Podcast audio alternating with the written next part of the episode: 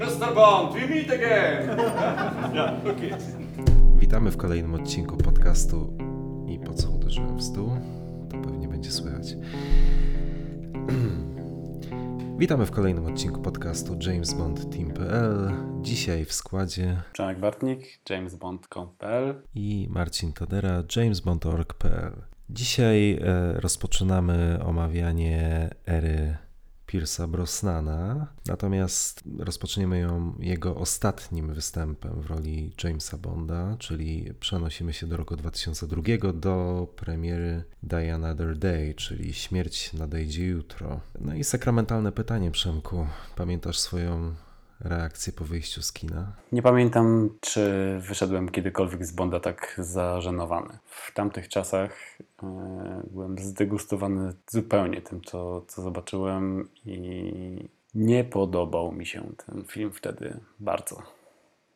No jak u Ciebie? No dokładnie, to jest nas, e, jest nas dwoje. Ja miałem dokładnie, dokładnie te samo, to samo wrażenie. Byłem zdegustowany, rozczarowany. Pamiętam dokładnie, że miałem poczucie, jakby ktoś mi uderzył w twarz. Tak? To było Rozczarowujące to mało powiedziane, nie? Rozczarowujące to mało powiedziane i to pomimo tego, że e, ja zasadniczo mniej więcej wiedziałem, czego się po tym filmie spodziewać, ponieważ Śmierć nadejdzie jutro. To był pierwszy film, który już na potrzeby strony internetowej, którego produkcję śledziłem, mm, opisywałem i relacjonowałem, tak więc e, nie mogę powiedzieć, żebym był zaskoczony tym, co, co zobaczyłem w kinie. Natomiast pomimo tego, że e, szedłem na ten film gdzieś z duszą na ramieniu, to i tak e, efekt końcowy był absolutnie. O Jezus, to było, to było naprawdę bardzo, bardzo duże mm, rozczarowanie, zażenowanie nie wiem, można by tutaj jeszcze wiele zapewne e, tego typu inwektyw użyć, to nie, nie. Nie pamiętam z tych czasów, w sumie e, żałuję, że sobie nie odświeżyłem trailerów, bo ja oglądając wtedy trailery, tak mi się wydaje, nie spodziewałem się, że ten film będzie aż tak przesadzony nie wiem, czy po prostu łudziłem się, że, że będzie to kolejny przyzwoity film z Brosnanem, bo nie oszukujmy się, całe, wszystkie e, poprzednie trzy części stoją na dosyć dobrym poziomie i po Another Day spodziewałem się minimum tego samego, co, co po poprzednich trzech częściach. Natomiast no, wtedy, wtedy się na, naprawdę zawiodłem, wyszedłem z kina wręcz, wręcz zły. Zdruzgotany. Tak, tak, dokładnie. Zły to jest e, bardzo dobre, bardzo dobre określenie. Dokładnie miałem to samo odczucie. Moją myślą było to, że Fleming pewnie, jeśli ten film gdzieś oglądał w zaświatach, to zapewne się w grobie przewracał, bo wtedy mi się wydawało i zresztą do dzisiaj to podtrzymuję, że dalej od wizji Fleminga e, ten film chyba już odejść nie mógł. A szkoda, bo to przecież jubileuszowy film i tak, zamiast tak. wrócić do już wtedy trochę bardziej do, do konwencji flemingowskiej odlecieli, odlecieli w kosmos. Po prostu. Mhm, mm tak, dokładnie tak. Tak więc e, na swój sposób zacierałem ręce, kiedy zdecydowaliśmy, że ten odcinek podcastu poświęcimy właśnie temu filmowi, bo kiedyś już o tym wspomniałem. Przynajmniej dla mnie, tak z recenzenckiego punktu widzenia, dużo łatwiej jest krytykować niż, niż chwalić. Tak więc spodziewałem się, że dzisiejsza sesja nagraniowa będzie lekka, łatwa i przyjemna, ale trochę uprzedzając fakty. Mm, im bardziej się przygotowywałem do dzisiejszej sesji, im więcej o tym filmie myślałem. I również po e, przypomnieniu sobie tego filmu e, tydzień temu, no, e, naszła mnie refleksja, że to jednak może nie być takie proste. I nie być takie lekkie, łatwe i przyjemne, jak mi się wydawało, że będzie. Tym bardziej, że ja mam podobne odczucia, więc za chwilę okaże się, że będzie tak trudne jak Casino Royale i będziemy chwalić ten film bez, bez liku. No tak, no bo oczywiście też znowu uprzedzając fakty, tego filmu tak do końca obronić się nie da. Tak? Ten film w takiej formie, w takiej formule nigdy nie powinien był powstać. I tutaj ja nie zamierzam absolutnie udowadnić, że, że jest inaczej. Natomiast ten ostatni seans w ubiegłym tygodniu, no powiem szczerze, bawiłem się całkiem nieźle. Bawiłem się całkiem nieźle i e, przekonałem się, że mm, o ile no tutaj oczywiście tajemnicy żadnej nie zdradzamy. Śmierć nadejdzie jutro nie cieszy się jakimś szczególnym e, poważaniem wśród fanów. Zwykle, jeśli spojrzeć na wszelakie maści rankingi, ten film raczej okupuje dolne miejsca. I tutaj ja absolutnie nie zamierzam dzisiaj udowadniać, e, że jest inaczej i ten film zasługuje e, na, na, na, na miejsce w czołówce serii. Natomiast nie mogę powiedzieć, że ten film jest z gruntu zły i wszystko w tym filmie jest złe. To, że ten film jest e, w ostatecznym rozrachunku nieudany, to nie ulega wątpliwości, ale to dlaczego jest nieudany i co sprawiło, że ten film jest taki, jaki jest, a przede wszystkim jaki mógłby być, to jest ciekawe pytanie i to chyba najlepiej udowadnia, jak czasami cienka linia dzieli e, sukces od porażki, bo ten film mógł być klasykiem. To prawda, ja chętnie się dowiem. Myślę, że tutaj sporo wiesz na temat scenariuszy i zmian w tym scenariuszu, bo tu było ich chyba sporo, więc nie mogę się tego doczekać. Natomiast zgadzam się w 100%. Tak, mój seans ostatni też zupełnie inaczej odbieram i zastanawiam się, czy nie powinienem sobie zostawić tego na, na podsumowanie, ale jak już zaczęliśmy, to też chętnie powiem dwa zdania. Ja mam wrażenie, że te 20 lat prawie, które minęły od czasu premiery Die Another Day, przez te 20 lat zobaczyłem już e, tyle różnych absurdalnych filmów. Seria Szybcy i Wściekli, czy jakieś inne podobne mm, filmy tego, tego typu, czy nawet XXX, tak, Triple X z Winem e, Dieselem, które chyba dwójka zresztą była tego samego reżysera, co Die Another Day. Już nas trochę przyzwyczaiło do, e, do aż takiej wielkiej przesady, jakim był Die Another Day, a wcześniej, przed Die Another Day, jednak tego typu filmy aż tak nie były popularne, tak mi się wydaje, przynajmniej teraz z perspektywy czasu, jak, jak o tym myślę. Ja bardzo stroniłem od powtarzania sobie Die Another Day. Przez te 20 lat myślę, że oglądałem go może ze dwa razy i zawsze był u mnie właśnie na dole listy jako najgorszy Bond, jaki, jaki może być. E, przez te 20 lat chyba jednak dojrzałem jako widz e, i też zacząłem doceniać pewną in, innego rodzaju formę, formę rozrywki, do której byłem przyzwyczajony. I szczerze mówiąc ostatni seans naprawdę e, dał mi wiele radości i wyciągnąłem z tego e, naprawdę wie, wiele dobrej zabawy. I stwierdzam, że może to jest właśnie czas, w którym Die Another Day powinien mieć albo ma trochę inny odbiór. Przynajmniej u mnie i może też będzie miał u innych widzów. Śmierć nadejdzie jutro. Jest chyba dobrym przykładem tego, że e, czas leczy rany. Jakkolwiek to zabrzmi w kontekście filmu. Mm, tak, to faktycznie podsumowujemy ten film jeszcze zanim go omówimy, ale, ale ja przez ten 20 lat e, nauczyłem się chyba po prostu ten film tolerować, tolerować jego mankamenty o, przede wszystkim, bo zalety on miał zawsze i, i, i ja te zalety doceniam. Natomiast on jest wybitnie mm, produktem swoich czasów, tak? Przełom lat 90., 2000.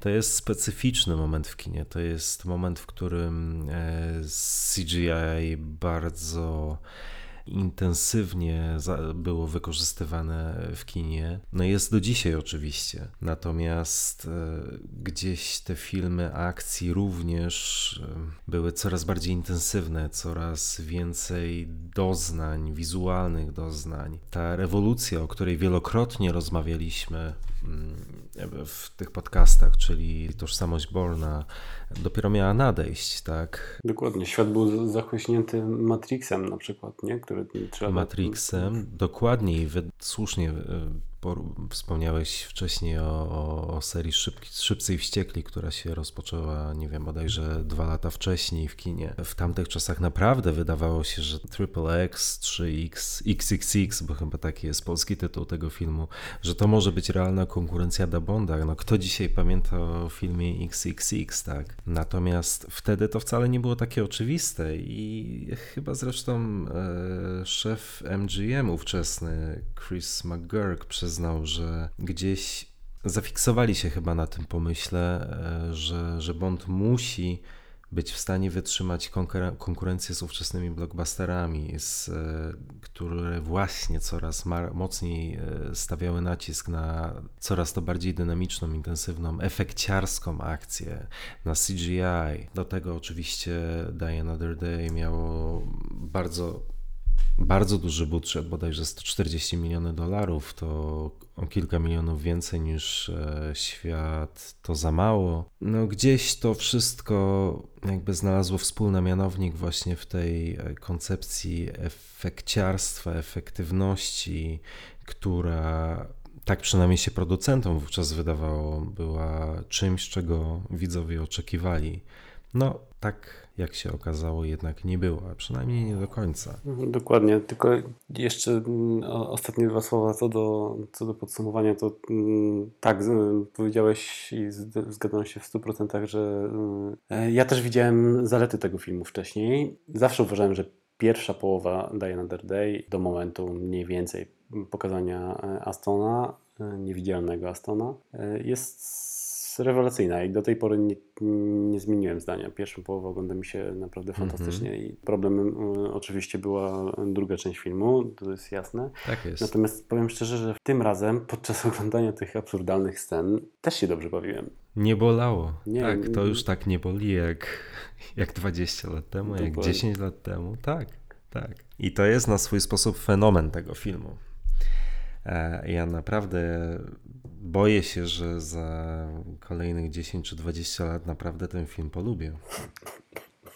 Całą koncepcję, całą koncepcję mi zepsuje ten film. Ja myślę, że to już mogło się stać. E, tak. Na górze listy.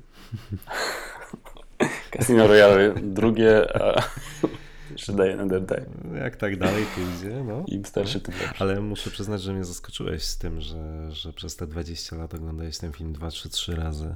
Tak mi się wydaje, tak strzeliłem, ale wydaje mi się, że może wracałem do niego, jak robiłem takie maratony, gdzie oglądałem wszystkie, wszystkie Bondy yy, na nowo, natomiast mm -hmm. jakoś bardzo często pomijałem ten film albo pomijałem drugą połowę, ze względu na to, że byłem tak po prostu wściekły i, mhm. i tym, co e, swoimi odczuciami w tamtych czasach co do kolejnej, drugiej części filmu. Teraz jest o wiele lepiej. Tak, no, wracałem do niego rzadko, natomiast teraz my, myślę, że będę wracał częściej. Co więcej, już my, nie mogę się doczekać, kiedy obejrzę drugi raz. No trochę to niepokojące, ale no, okej, okay, zobaczymy. No dobra, Przemku, myślę, że... W każdym że... razie jeszcze tak, tak, jeszcze tylko jedno y, y, dodam, że wydaje mi się, że dorosłem y, albo dojrzałem do e, stwierdzenia, że po prostu nie ma złego Bonda. I nawet Diana Another Day nie jest w tej chwili dla mnie złym Bondem. Zobaczymy, co będziemy mówić, jak będziemy oglądali Moonrakera, czy, czy inne twoje ulubione, mm -hmm. ale y, ja stwierdzam, że mm -hmm. po mhm. prostu nawet -hmm. Die Another Day da się lubić. Znaczy, no, można na pewno powiedzieć, że nawet najgorszy Bond jest e, lepszy niż e, wiele alternatyw. O. Dokładnie, bardzo um, dyplomatycznie. Dobra, to co? E, wstępy mamy za sobą i teraz przechodzimy do omawiania filmu. Przechodzimy do omawiania filmu. Tak, i zaczyna się z wysokiego C. Przede wszystkim w ogóle gun barrel. Teraz jakoś, ja już zapomniałem o tym fakcie, ale ten gun barrel z tą kulą CGI to już zwiastuje, czego możemy się spodziewać w późniejszej części filmu. Natomiast ta kula jest ok okropna. I ja zapomniałem, zapomniałem o tym, zapomniałem o tym na śmierci. Teraz jak oglądałem, to był pierwszy punkt, który sobie zapisałem w notatce, to wyśmieć tą kulę, bo tragiczna. tragiczna. Mhm. No to było wtedy, z tego co pamiętam, raczej dość e, taki często omawiany motyw, że wreszcie z tej e, lufy pistoletu wylatuje kula. No faktycznie to jak i większość efektów specjalnych w tym filmie nie zestarzało się zbyt dobrze. To jest zresztą też e, chyba największy mankament e, CGI, tak? To są, jeśli nie są perfekcyjnie zrobione efekty CGI, to niestety z reguły one nie, nie znoszą dobrze próby czasu. I to widać i po e, nadejdzie jutro i po przecież znacznie bardziej zaawansowanych i droższych efektach, chociażby, nie wiem, z prequeli e, Gwiezdnych Wojen, tak? No, CGI e, nie starzeje się dobrze. Być może faktycznie, nie wiem, e, CGI z 2020 roku jest już tak zaawansowane, że w 2040 będzie nadal wyglądało nieźle, chociaż myślę, że nie. Natomiast te gdzieś z przełomu wieków, końcówki wieków, te, które nie były naprawdę perfekcyjne, to dzisiaj wyglądają mocno, mocno średnio. Tak? No też pamiętajmy, że dzisiaj to trochę inaczej odbieramy, bo, bo przecież oglądamy to na nośnikach, o których wtedy nikomu się nie marzyło, tak? Jednak Blu-ray czy, czy, czy Ultra HD, no to, to, to, to one są bezwzględne dla, dla efektów specjalnych. Dokładnie tak. No ale e, dobra, kula w, z, z super szybkim tempie przebija gun, gun barrel i lądujemy w pierwszej scenie, w której wtedy w kinie powiedziałem wielkie what the fuck, co tu się dzieje, jak to, dlaczego Bond surfuje. wtedy byłem tym zażenowany. Tym razem o dziwo jakoś szczerze mówiąc nie, nie narzekałem na tą scenę. Nie wiem jak u Ciebie. Znaczy ja akurat sam fakt surfowania mnie jakoś za bardzo y, nie ruszał wówczas i, do dzisiaj mi nie przeszkadza. Znaczy, ja, ja generalnie lubię, e, lubię tę scenę przedtytułową. E, surfing mi akurat nie przeszkadzał. Nie wiem, coś jest dosyć klimatyczna ta, ta sekwencja przedtytułowa. Znaczy, generalnie w ogóle Dobrym pomysłem było umiejscowienie akcji e, w Korei Północnej. Po raz pierwszy w tej serii, a to przecież taki punkt e, zapalny świata. Podobno twórców zainspirował sam Bill Clinton, który w którejś ze swoich e, wypowiedzi stwierdził, że 38 równoleżnik, czyli to miejsce, w którym zlokalizowana jest strefa zdemilitaryzowana, która dzieli Koreę Północną od południowej, to jest najbardziej przerażające miejsce na Ziemi. No i, faktycznie gdzieś ta Korea Północna i była i nadal jest takim krajem mm, dość mocno z innej bajki, tak, takim zamkniętym, nieprzeniknionym, przerażającym oczywiście pod wieloma względami. Tutaj nic przez 20 lat się e, niestety nie zmieniło. Tak więc e, fajnym pomysłem było właśnie umiejscowienie akcji filmu o Bondzie w tej części świata. Tak, zdecydowanie. To, to jest świetny pomysł i e, cała sekwencja przed, przed napisami nie jest, nie jest zła. Ja wtedy jakoś ten surfing mnie uderzył, bo po prostu się nie spodziewałem tego, że zobaczę e, Jamesa Bonda na desce surfingowej. Jakoś surfing i Bond to były dwie rzeczy, które jakoś zupełnie nie współgrały mi e, ze sobą. W tej chwili nie mam tego problemu. Świetnie udźwiękowiona ta scena i e, no i przede wszystkim muzyka Davida Arnolda w tej scenie też jest taka monumentalna, taka bardzo wyrazista, e, co bardzo podkreśla e, charakter tej sceny. Tak więc akurat nie, to, to robiło na mnie, zrobiło na mnie pewne wrażenie i to mi się akurat podoba mhm. do dziś. Tak, myślę, że muzykę będziemy zachwalać nieraz pewnie podczas e, omawiania tego filmu. Mhm. W każdym razie Bond, e, który podaje się za handalarza bronią niejakiego Van Bierka, przedostaje się do e, bazy głównego przeciwnika Bonda w tym filmie. No i zaczyna się robić naprawdę ciekawie, ponieważ Bond zostaje zdradzony. Dokładnie. Szybko zdemaskowany. Zaczyna się oczywiście akcja. To, co jakoś podczas tego ostatniego seansu mm, zwróciło moją uwagę, ta scena mm, jest taka mocno zróżnicowana pod względem doboru broni. Tutaj jest zwykły karabin, jakiś pistolet, za chwilę jakieś działka, jakieś granaty. W pewnym momencie miotacz e, ognia. E, natomiast e, ogląda się to w miarę dobrze. Nie jest nie jest to może moja ulubiona sekwencja początkowa, albo nawet jedna z, z ulubionych. Uważam, że na pewno z tych sekwencji początkowych Pierce'a Brosnana jest, jest chyba najgorsza mimo wszystko, ale nie ogląda się tego, nie ogląda się tego źle. Jest fajna dynamika, poduszkowce też robią wrażenie, jest, jest ok. Ja się z Tobą absolutnie zgadzam w ocenie tej e, sekwencji przedtytułowej, to znaczy się konkretnie tego pościgu poduszkowcami. On, e, on jest ok. Nie wracam do niego z jakimś szczególnym sentymentem, ale ogląda się go w miarę przyjemnie. Jest oczywiście dynamiczny, fajnie zmontowany, fajnie udźwiękowiony. Fajna muzyka, co jak słusznie zauważyłeś, jeszcze nieraz będziemy podkreślać.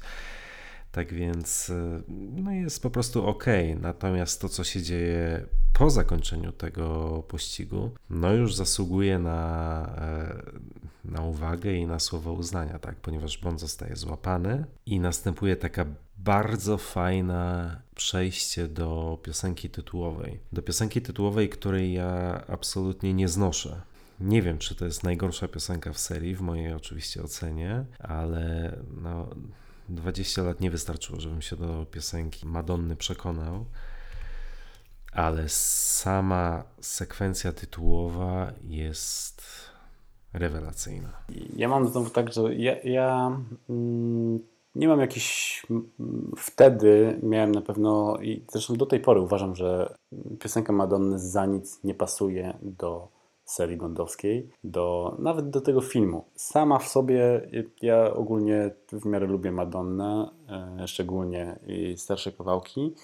Nie czuję od razu z, z, słuchając tę piosenkę. Natomiast ta sekwencja tytułowa, szczerze mówiąc, do mnie za bardzo nie przemawia. Dla mnie jest to słabe intro.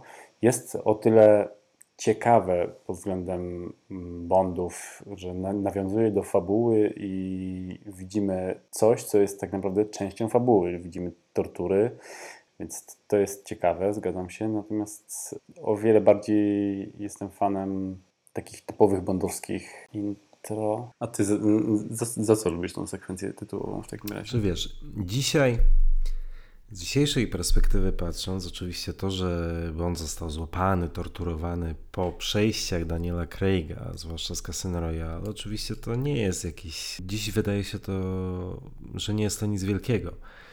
No ale wówczas, słuchaj, no Bond złapany Bond torturowany i to tak dosyć sugestywnie, tak, bo to było, on jest i podtapiany i jest gdzieś tam skorpiony wokół niego krążą, tak, potem się dowiadujemy oczywiście z, z dalszej części filmu, że, że był mu wstrzykiwany jad skorpiona.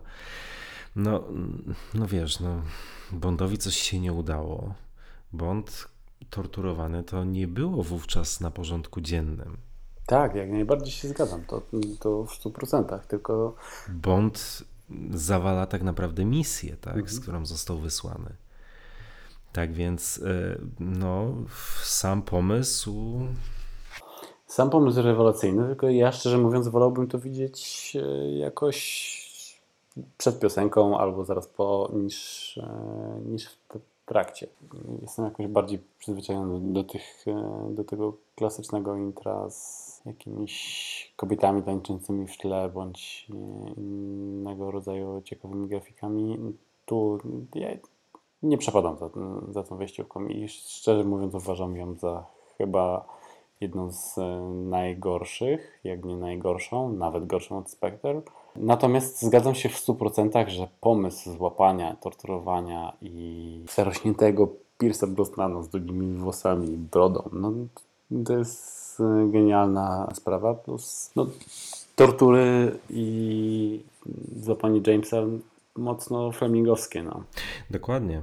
Ja ci powiem więcej. E, Purvis i Wade, właściwie obmyślając pomysł na ten film, również rozważali koncepcję, czy ten film nie powinien sprowadzać się do tego, że e, Bond zostaje schwytany na początku filmu, tak jak to rzeczywiście ma miejsce, a następnie przez cały film próbuje wrócić do domu. Ostatecznie gdzieś stwierdzili, że to nie jest e, materiał na film o Jamesie Bondzie, ale właściwie czemu nie? Ciekawa koncepcja. Natomiast tak, tak. Natomiast to, to było dosyć odważne. To było coś, coś nowego, coś innego.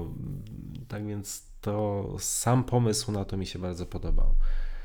No ale okej, okay. kończy się piosenka, e, piosenka tytułowa i e, przechodzimy do wymiany więźniów. Mhm. I to kolejna scena, która jest fajna. Tak. Ponieważ dopiero chyba ostatni raz, jak to oglądałem, to mnie tak bardzo mocno uderzyło, że e, Brosnan bardzo sugestywnie zagrał tę scenę, myśląc, że. Zostanie rozstrzelany. Dokładnie, dokładnie. Mhm. I widać po nim tą, nie wiem, rezygnację, strach. No, strach to nie wiem, czy to jest dobre słowo. W końcu to James Bond, ale, ale, ale tą rezygnację, to pogodzenie się z losem. Tak, i, i zdziwienie, że jak już faktycznie. I zdziwienie dokładnie, kiedy się na, faktycznie okazuje, że, że to jednak e, nie jest egzekucja, tylko wymiana więźniów. Tak więc, no to kolejny plus tego filmu, na który tak bardzo chciałem ponarzekać sobie dzisiaj. Tak, no ja przez naj, najbliższą, y, przez pierwszą godzinę tego filmu nie mam zamiaru w ogóle chyba narzekać, bo to, to też ten, ten pomysł zobaczenia pierwszy raz w sumie po 20 filmach Bonda w takim stanie, zarośniętego, z brodą, złamanego, z siniakami, obolałego i to jeszcze, tak jak mówisz, zdziwionego tym, że faktycznie jednak jest wymiana więźniów, a nie zostaje rozstrzelony i przechodzi na tą drugą stronę, a tu za chwilę dostaje kolejne zdziwienie i zastrzyk obezwładniony i to jest kolejny szok, który zastanawiasz się jak, co, co się w ogóle dzieje, dlaczego widzimy takiego Bonda i dlaczego tak go traktują. No, dokładnie, tak. Natomiast później bardzo mi się podoba ta analiza obrażeń Jamesa, jak James jest nieprzytomny, którą przeprowadzają i na końcu stwierdzają wątroba w opłakanym stanie. To, to na, na pewno on. tak, to akurat jest dobry gag, rzeczywiście. W kolejnej scenie poznajemy Damiana Falco, mhm. szefa NSA, Michael, Michael Madsena. Dosyć ciekawa postać. Trzeba przyznać, ja w ogóle mam słabość do Michaela Madsena, tak króla, nie wiem, kina klasy B. Ja tak samo uwielbiam. Ja jestem fanem Tarantino, więc Madsen od dawna był jednym z moich ulubieńców i dla, dla tutaj on gra dosyć sugestywnie. Mhm, bardzo. Nie wiem, czy jego Takiego gra typowego Jankesa. Tak, tak. Czy można chwalić jego grę w Die Another Day. Natomiast jeżeli się lubi Michaela Madsena, no to widzisz go na ekranie i po prostu przypływają same, same pozytywne myśli i tak mam tutaj. Ja, ja lubię Michaela Madsena, więc tak. no. Tak, tak. No to mamy dokładnie takie, takie samo zdanie. No i cóż, Bond ucieka w dość... Pff, dziwaczny sposób tutaj. To poczekaj, poczekaj, bo jeszcze jedno to mnie też jakoś tym razem mocno na to zwróciłem uwagę, wcześniej na to nie zwracałem uwagi. Wydaje mi się, że to przez nasze podcasty, bo bardzo często rozmawiamy o relacjach Bonda z M.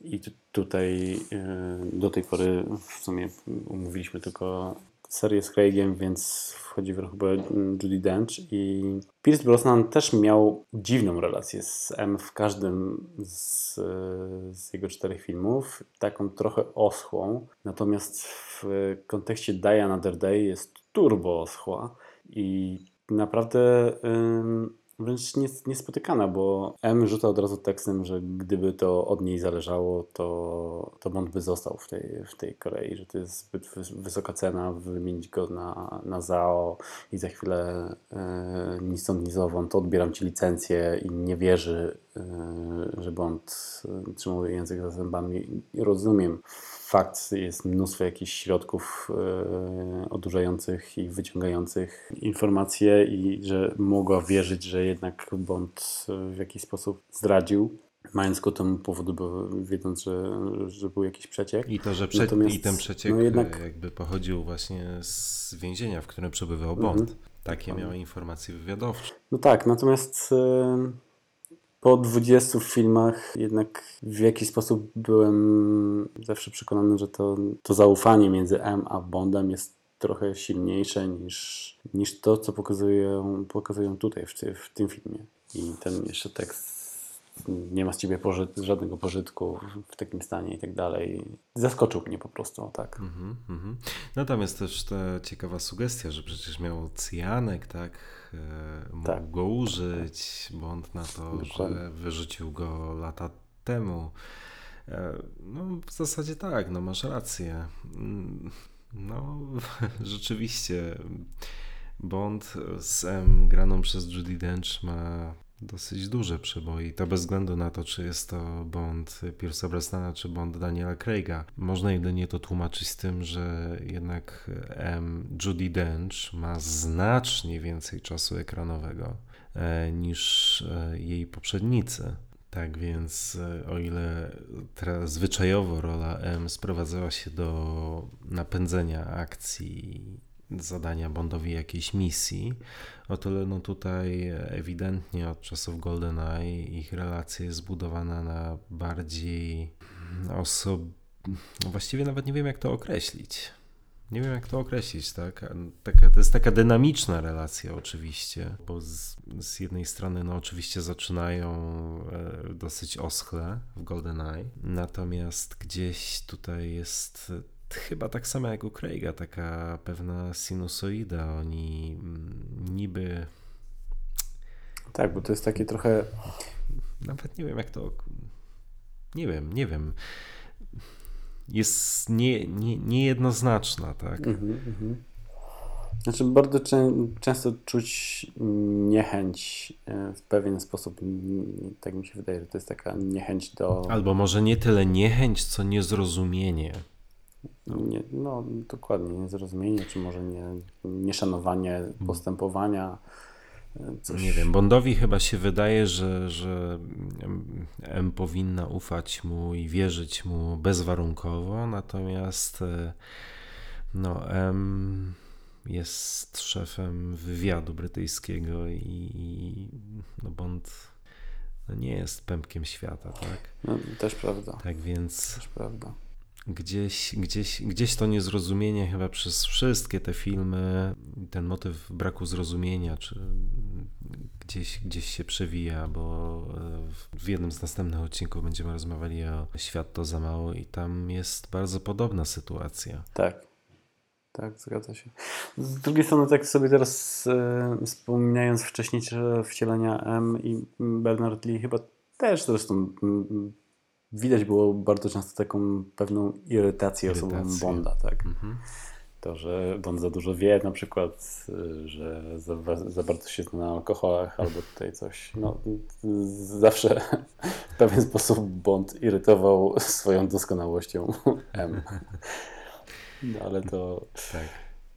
Tak, tak, tak. to jest też pewien urok tych filmów. Natomiast jeszcze y, w tej scenie, już po rozmowie z M, jest tu kilka elementów, który mi się podoba i jeden, którego po prostu y, nie cierpię chyba bardziej od y, CGI i jakichś innych głupot w tym filmie. Tu jest fajny, fajny motyw i też w miarę zrozumiały, w sensie ta akcja z zatrzymaniem z, y, serca, że Bond jest w stanie coś takiego zrobić. Mhm. Y, To jest dla mnie ok. Natomiast tu okej? podczas tej akcji zatrzymania... Jezu, nie. Tak, Nie, nie? nie, nie. Ja, ja, jak, jakoś nie mam z tym problemu. W sensie w tym. Nie, nie to, że lubię to, natomiast nie mam z tym problemu. Natomiast podczas tej akcji zatrzymania serca zatrzymają, zaczyna się pierwszy raz chyba w tym filmie, bo wcześniej w sekwencji tytułowej chyba tego przedtytułowej y, chyba tego nie zauważyłem albo nie było. Y, To są te przyspieszenia kamery tak. tutaj, przyspieszenia Tempa, tak. Tak jest, tak, przyspieszenie tempa takie bardzo charakterystyczne i bardzo rzucające się w oczy, które jest okropne. Po prostu Tak. nie wiem, jak, Tak. jak można coś takiego y, wymyślić i wrzucić się do Bondów. Na szczęście później się to już chyba raczej nie, nie powtarzało, ale je, jest to okropne. Mm, Natomiast później, jak przychodzą ratować Bonda i y, Bond roz- rozbraja ochroniarzy i oczywiście dziękuję pielęgniarce za usta usta, która e, chwilę później się uśmie Kwituje to z uś- uśmiechem. Dokładnie. No, to jest kwintesencja. Kwintesencja Bonda, którą uwielbiam i teraz też oglądało mi się to bardzo dobrze.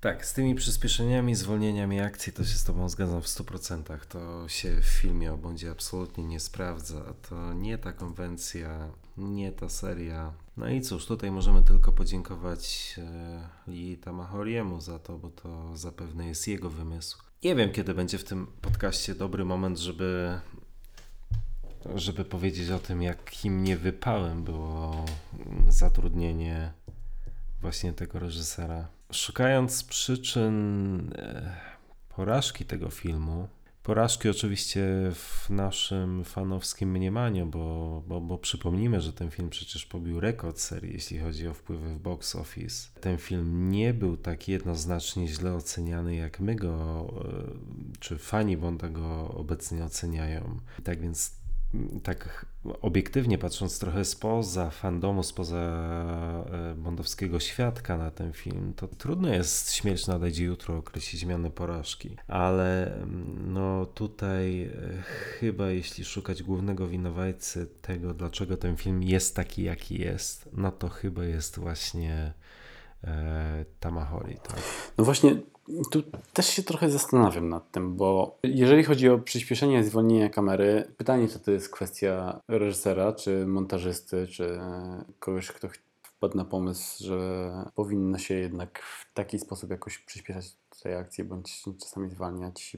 To było w pewien sposób modne w tych czasach. Natomiast mm, Lita Mahori wcześniej to chyba nie miał zbyt jakichś e, takich e, wysokobudżetowych filmów i ja zastanawiam się, czy to na pewno był jego wymysł. Patrząc po, po wcześniejszych produkcjach, tak? I kurczę, niestety y, nie znam tego filmu, o którym mm, też bardzo wszy- wszyscy dobrze się wy- wypowiadają, zarówno krytycy, jak i Barbara Broccoli też wspominała o wyborze Lee Tam- Tamahoriego i przede wszystkim wszyscy tam wspominają ten tytuł e, Once Were, Tylko, inst- tak, Once Were Warriors. tylko instynkt. To jest po polsku zupełnie właśnie jakoś inaczej przetłumaczone, natomiast widziałeś ten film? Nie, nie widziałem tego filmu. To jest chyba taki nowozelandzki kino moralnego niepokoju. Tak mi się wydaje. Powiem tak. Michael Broccoli. e, Przepraszam. Michael Broccoli. Nie To wszystko twoja wina. To wszystko twoja wina. Barbara Broccoli i Michael Wilson poprosili Michaela Apteda, żeby podobnie zajął się reżyserią. Po mimo wszystko sukcesie świata to za mało. I e, Apted się zgodził. Ale MGM postawiło weto. MGM chciało kogoś e, z reżyserskiej pierwszej ligi i chcieli, nie wiem, Tony'ego Scotta, Johna Woo, ale tutaj z kolei Ian był e, bardzo ostrożny, jeśli chodzi o te kandydatury, ponieważ wiedział Ian, czyli właśnie Wilson i Broccoli, wiedzieli, że to oznacza oddanie większej kontroli nad produkcją filmu reżyserowi, tak? A mimo wszystko filmy o Bondzie to jest to jest kino bardziej producenckie niż, niż autorskie. MGM chciało też zatrudnić Bretta Ratnera, czyli reżysera Godzin Szczytu. I on się nie zgodził, bo, uwaga, Ratner jest Amerykaninem. I tak właśnie stanęło na, na Lee Tamahori. I właściwie trudno powiedzieć dlaczego. Tak, ten tylko instynkt, o którym wspomniałeś, faktycznie był filmem. Jest podobno filmem kapitalnym. Też, też, też nie miałem e, okazji, przyjemności go oglądać. Natomiast no, trudno o Tamahorim powiedzieć, żeby był szczególnym mm, specem od kina akcji. Tak naprawdę jedynym chyba filmem, o którym wówczas przepraszam, jedynym chyba filmem, jego filmem, o którym wówczas słyszałem, to było W sieci pająka, czyli raczej taki przeciętny thriller e, z Morganem Freemanem w roli głównej. I e, z tego co mi wiadomo, MGM nie było szczególnie zachwycone tą kandydaturą. Co więcej, Tamahori, e, gdzieś czytałem jego wypowiedź, że, że na, miejsc, na ich miejscu, czyli na miejscu MGM, też sam by siebie nie chciał na fotelu reżysera tego filmu. Tak więc właściwie trudno powiedzieć, dlaczego właśnie on e, dostał tę fuchę. To prawda i tą, tą niepewność też bardzo czuć w dodatkach do, do filmu, bo też nagrali, jak wypowiada się, że bardzo go przeraziło to, że został wybrany. Miał wielkie obawy przed tym, że okaże się, że jest osobą, która po raz pierwszy skopała film, film o Bondzie. Mówił, że bardzo się boi tego, że zostanie okrzyknięty najgorszym reżyserem Bonda i że jego film będzie najgorszy z serii. I to jest to, co mówisz. Nie wiadomo, dlaczego został wybrany. On też sam nie wiedział, dlaczego został wybrany. Jego wcześniejsze produkcje nie były super rozpoznawalne, więc to, to był dziwny wybór. Barbara Broccoli bardzo podkreślała w dodatkach, że nie jest zawsze w filmach najbardziej chodzi o przedstawienie przede wszystkim nie samej akcji, tylko charakterów postaci. I dlatego uważała, że Lita Mahori jest dobrym wyborem ze względu właśnie na ten film, o którym mówimy, czyli Tylko Instynkt. Dlatego bardzo chcę nadrobić ten film i mam nadzieję, że w najbliższych dniach to mi się uda, ale e, bardzo bym chciał złapać jakieś pozytywne aspekty jego reżyserii, bo jakby nie było jego kolejne filmy też nie były zbyt udane, bo to jest Triple X, o którym mówiliśmy, druga część, która była E, to była chyba tragedia, z tego co pamiętam. Później chyba był Next z Nicolasem Cage'em, który też e, to jest jeden z tych filmów, który zaczął grzebać Nicolasa Cage'a i kolejne też jakoś nie są zbyt znane dla mnie, więc... No dokładnie, ja, jeśli wierzyć Wikipedii, Tamahori w sumie wyreżyserował bodajże 10 filmów pełnometrażowych. No umówmy się, nie jest to Quentin Tarantino, tak? Tak więc w jego przypadku to raczej nie świadczy o tym, że jest wielkim czy wybitnym reżyserem. Jesteśmy na początku omawiania tego filmu, tak więc rzucanie kamieniami w kogokolwiek jest może tutaj trochę niestosowne, ale skoro już się zastanawiamy, czy to jest bardziej jego wina, czy bardziej nie jego wina, pewnie ja nie czytałem pierwotnej wersji scenariusza, e, tak więc e, trudno mi jednoznacznie przesądzać, kto tutaj bardziej zawinił, czy scenarzyści, których wizję realizował reżyser i której się nie dało uratować, czy to jednak reżyser, którego poniosła fantazja, czy producenci, oczywiście, którzy naciskali, że film ma być taki, a nie inny. Tego, tego pewnie dzisiaj nie rozstrzygniemy. Natomiast z tego co wiem, Purvis i Wade, Neil Purvis i Robert Wade chcieli napisać epicki scenariusz w stylu żyje się tylko dwa razy, ale, co jest istotne, realistyczny i niekomiksowy.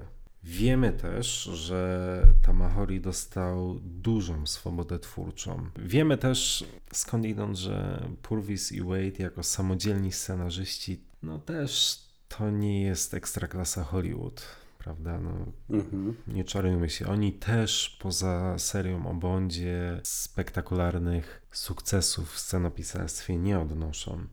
Tak więc... Tak i pamiętajmy, że to było 20 I... lat temu, więc to jeszcze byli w miarę mało doświadczeni. Mhm, dokładnie. A zatem no, tutaj jest, będzie nam, byłoby nam szalenie trudno i jednoznacznie przypisać winę, dlaczego ten film jest taki, jaki jest, dlaczego on jest tak problematyczny.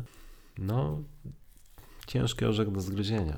Dokładnie. No ale wracajmy do, do fabuły. Czyli tak jak wspomniałeś wcześniej, ucieczka. Tam jest taka pewna scena w jakimś porcie, porcie czy gdzieś, gdzie, gdzie dopływa w Hongkongu. Widać z tyłu miasto, jest ok okropne, okropne CGI, w którym w 100% widzisz, że Pierce w studio wchodzi po drabinie gdzieś i widzi tabliczkę Hongkong. Natomiast wejście do, do hotelu jest, jest fantastyczne. Fantastyczne. Tak, to jest podobny zresztą pomysł samego Brosnana, ale, ale tak, to, to jest przewrotna scena to jest ten rodzaj humoru, który akurat jest fajny, bo mm, o tym też chyba powinniśmy porozmawiać.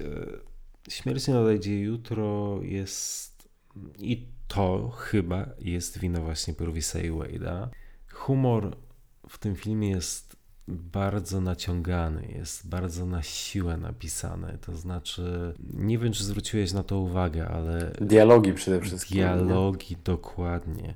Większość dialogów jest napisana pod jakiś e, słowny gag, jakiś żart. Tak, szczeg- szczególnie Haliber nie ma tutaj chyba mm-hmm. żadnej kwestii, w której nie rzuca jakiegoś takiego, tak jak powiedziałeś, typowo napisanego tekstu pod, pod, pod jakieś e, gagi, jakieś takie zaczepne, dziwne dialogi, których po prostu w normalnej gadce się nie używa. No. Dokładnie, dokładnie tak. Tu jest bardzo mało dialogów takich, tak jak normalnie ludzie między sobą rozmawiają, tak. Tutaj e, niemal każdy tekst to jest jakiś, jakiś żart, jakaś dwuznaczność, jakieś drugie dno. Okej, okay, to jest fajne raz na jakiś czas. W końcu to jest e, seria o Bondzie, tak? To jest jeden z elementów bondowskiego koktajlu, ale na litość boską bez przesady.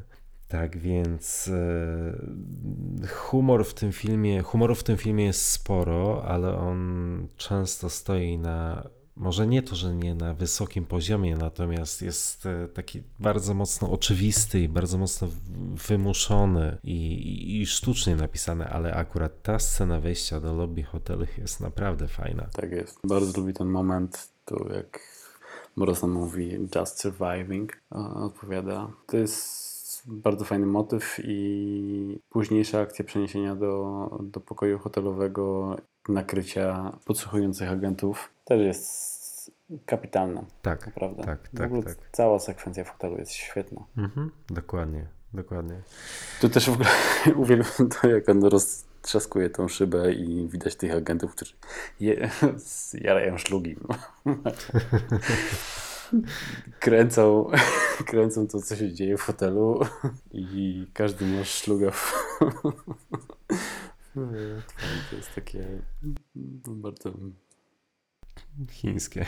Bardzo chińskie, dokładnie to chciałem powiedzieć.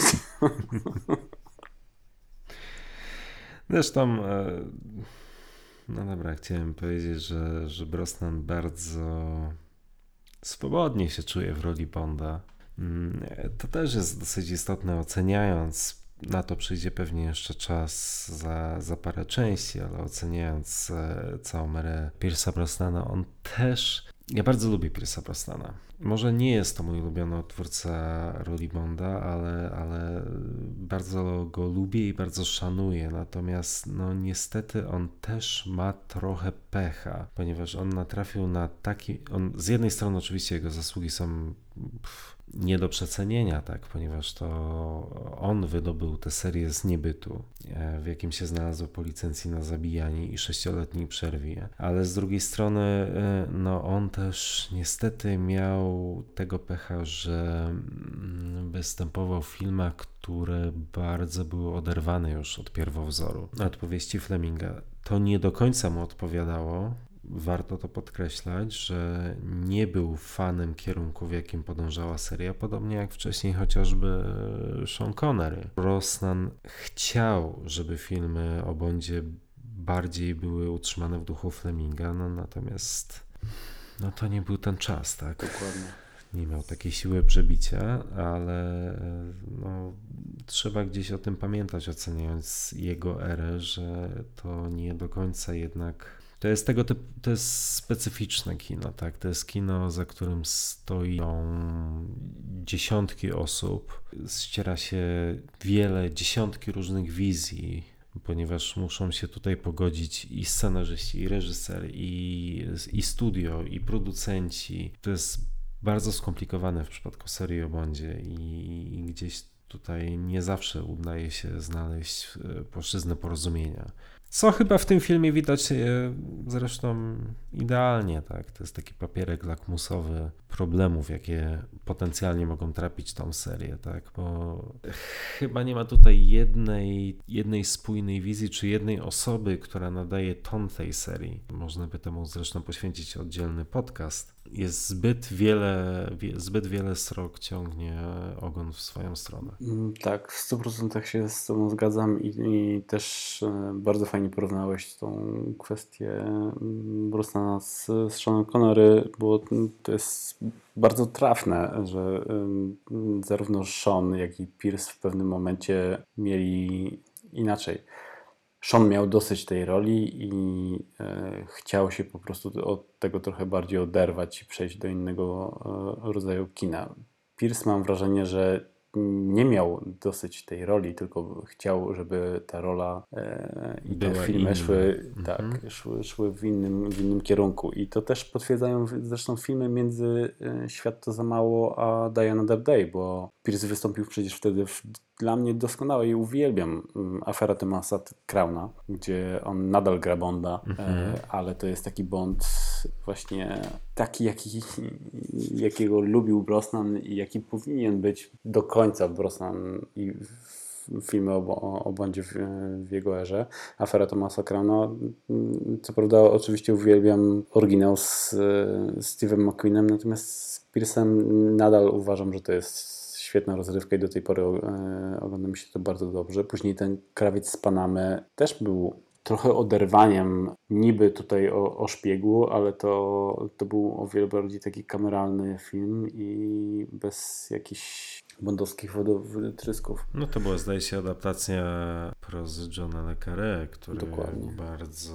Z, zupełnie inaczej traktował pracę szpiega niż Zupełnie inaczej traktował pracę szpiega, tak, dokładnie. Nie, na pełna zgoda. Ja, ja naprawdę, ja bardzo lubię, bardzo szanuję Pierce'a Brosnana.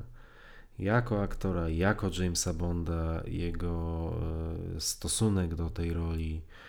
E, tak więc na swój sposób jest mi szkoda Pierce'a Brosnana, tego jak potoczyła się zarówno jego era, jak i tego jak się zakończyła. Tak, no ale po takim filmie, jaki dostaliśmy w tamtych czasach, to rzeczywiście wydaje mi się, że to była jedyna droga. Czyli, no, tak jak rozmawialiśmy przy okazji poprzedniego podcastu, czyli od, odcięcie się i y, zaczęcie wszystkiego od nowa, więc em, ja się cieszę, że mimo wszystko mm, tak potoczyła się ta, ta historia, natomiast jak najbardziej szkoda mi trochę Brosnana i też nie uważam go za złego Bonda. Bo, mm, lubię filmy z tą postać w jego odgrywanie postaci w jego, w, jej- w jego wykonaniu. Natomiast to, co też powiedziałeś, Brosnan był bardzo pewny siebie i to też e, widać mm, na dodatkach, kiedy są zwykłe konferencje prasowe. Brosnan je prowadzi. Brosnan wy, wygląda, e, wydaje się po prostu gościem, który się idealnie czuje w roli Bonda zarówno na ekranie, jak i poza nim. On po prostu gra pierwsze skrzypce i to widać od razu. To, to nie jest tak, że kwestie z zapowiedzi producentów, odtwórca roli Bonda wypowiada się jako, jako aktor. Tutaj Brosnan prowadzi całą konferencję. On rzuca żarty jak Bond. On jest, on jest, on jest Bondem poza ekranem. No dokładnie. Dokładnie tak, ale fajne jest to, że e, pomimo tego, że, że Brosnan miałby pełne prawo do tego, żeby być zrażony do, do, do, do może nie tyle do serii, ale do, do jej producentów, tak? Mógłby czuć żal, bo faktem jest, że nie został potraktowany zbyt elegancko. To on do dzisiaj jest cieszy się tym, że był Bondem, szanuje to. Fajnie, fajnie. Nie odcina się od tego absolutnie, jak co po niektórzy. Tak, właśnie to, to z drugiej strony kolejne porównanie do Shona, nie? gdzie e, Sean miał mocne ale i problemy z producentami, Mhm. więc w pewnym momencie chciał się bardzo odciąć od tego, a Pierce mimo wszystko jest, nadal jest Bondem. Tak, dokładnie tak. Akcja przenosi się na Kubę, Tak jest, udawaną Kubę. udawaną Kubę przez Hiszpanię. E, chyba najfajniejszy fragment tego filmu. Bardzo fajne wejście z bardzo fajną muzyką Arnolda. Rewelacja. Tak więc rzeczywiście ten kubański klimat jest idealnie oddany. Bardzo lubię te sekwencje, kiedy, kiedy Bond przebudza szpiega z tą taką. Tak jest. W- ogóle fantastyczny jest ten aktor i ja trochę żałuję, że był tak krótko, bo mm, on miał predyspozycję do tego, żeby być później, późniejszym Matisem albo wcześniejszym Karim Beyem. Dokładnie. Tak, tak. To jest tak fajna, dynamiczna, zabawna, ale y, tym razem dla odmiany w taki fajny sposób zabawna scena. Bardzo lubię, kiedy on idzie przez tą fabrykę, gdzie się okazuje, że na końcu jakiś kubańczyk w, w podkoszulku czyta gazetę robotnikom. E, To jest fajne. Potem ta taka klasyczna wymiana tych e, słów, haseł, przebudzenie szpiega. No świetnie, świetnie napisana scena. Myślę, że to jeśli nie, nie najlepsza, to jedna z najlepszych scen w tym filmie. Tak, tak. Zdecydowanie, tak jak mówiłem, bardzo lubię tego aktora i szkoda, że, że, że nie było go więcej. Przebudzenie agenta, plus tutaj mamy chyba taką pierwszą bardzo wy, wyraźną scenę podkreślającą, że jest to 20. rocznica i już widać co ten film chce osiągnąć, w sensie kiedy Bond wybiera gadżety, które mu się przydadzą do, do jego mm, przykrywki. Bierze lo, lornetkę i książkę e, o ptakach, której autorem jest James, James Bond. Bond, Na książce dokładnie. oczywiście nazw- nazwisko James Bond, no ale każdy fan Fleminga wie, że, że to jest książka Jamesa Bonda o, o ptakach. Tak? Birds of West Indies. I to nadal jest takie. To jeszcze, nie nadal, tylko to jeszcze jest taki fajny uśmiech do fanów, dosyć subtelny mimo wszystko, bo tu trzeba być jednak, trzeba coś wiedzieć o tym, e, o tej serii, trzeba być fanem mm, do tego stopnia uświadomionym, że wiesz, że Fleming zaczerpnął imię i nazwisko swojego szpiega z mm, takiej, takiej książki. To jest taki, taki smaczek, który później się przemienia w zbyt nachalne odniesienia. Natomiast tutaj, tutaj jest to fantastyczne i Tak jest. też zakończenie tej sceny i ta kwestia, czego Bond potrzebuje i że przydałby mu się samochód i za chwilę jest pokazany ten e, Ford z lat 50. i to też samochód, który zupełnie nie jesteśmy przyzwyczajeni do tego, żeby widzieć w takim samochodzie Jamesa Bonda. Mhm. Chociaż tutaj akurat y, na obronę twórców, jeśli jest to coś, co wymaga obrony, no trzeba przyznać, że jednak Kuba znana jest z tego, że po jej ulicach poruszają się raczej klasyki motoryzacji, e, samochody bardzo wiekowe, tak więc być może to poniekąd jest próba odtworzenia klimatu Kuby. Tak, jak najbardziej. Chociaż oczywiście Ford pojawia się tam nieprzypadkowo, tak, no bo to przecież marka, która od, od lat wspiera serię. I cóż, w kolejnej scenie poznajemy Jessicę Johnson, czyli Jinx. No, przy tej postaci na pewno musimy się zatrzymać na dłużej. Tak jest. To nie była pierwsza próba nadania partnerce Bonda właściwie rangi równorzędnej Bondowi. Jeśli chodzi o, o sprawność w szpiegowskim fachu, tak, no przecież ledwie dwa odcinki wcześniej mieliśmy postać Wailin w e, Jutro nie umiera nigdy, która pełniła bardzo podobną rolę. Natomiast e, powiedzieć o postaci Jinx, że jest e, niewykorzystana, to jakby nic nie powiedzieć. Przynajmniej ja odnoszę takie wrażenie. To jest postać, która zapewne miała znacznie większy potencjał niż to zostało pokazane w tym filmie. Nie lubię tej postaci, tak. To jest jedna ze słabszych e, kobiet Bonda, pomimo tego, że zapewne w zamyśle była jedną z ciekawszych. O bardzo dużym potencjale. Mhm. O Jinx myślę teraz o wiele cieplej mm, niż e, te 20 lat temu, bo nie wiem, czy to też późniejsze filmy, czy może John Wick, po przypomnieniu sobie se serii o e, Johnny Wicku, znowu Halle Berry traktuje o wiele, o, o wiele łagodniej, nawet szczerze mówiąc lubię tę postać. Z drugiej strony mm, też ja mam na przykład tak, że ja totalnie nienawidzę, ale to, to, to jeszcze przyjdzie ten moment, e, żeby o tym powiedzieć, ale e, nie trawię, nienawidzę Rosamund Pike. O, Nienawidzę tej aktorki. O, Więc e, i mam ja- jakieś wręcz, no nie wiem, odrazę po prostu, więc dla mnie i tak Halle Berry tutaj wygrywa. Mhm. to pewnie o tym jeszcze pogadamy. koniecznie. Natomiast fakt faktem, że e, Halle Berry nie dostała tutaj zbyt dobrych kwestii, o czym powiedzieliśmy. Każdy jej dialog jest okropnie wymuszony, okropnie też zagrany. No, nie jest to jej naj- najlepsza rola. Natomiast chyba wtedy bardziej mnie to raziło niż teraz. Teraz nawet lubię e, to ich zapoznanie, to jej wyjście z wody. Jakby nie było e, fascynującą figurę. No, e, Halle Berry jest bardzo atrak- atrakcyjną kobietą.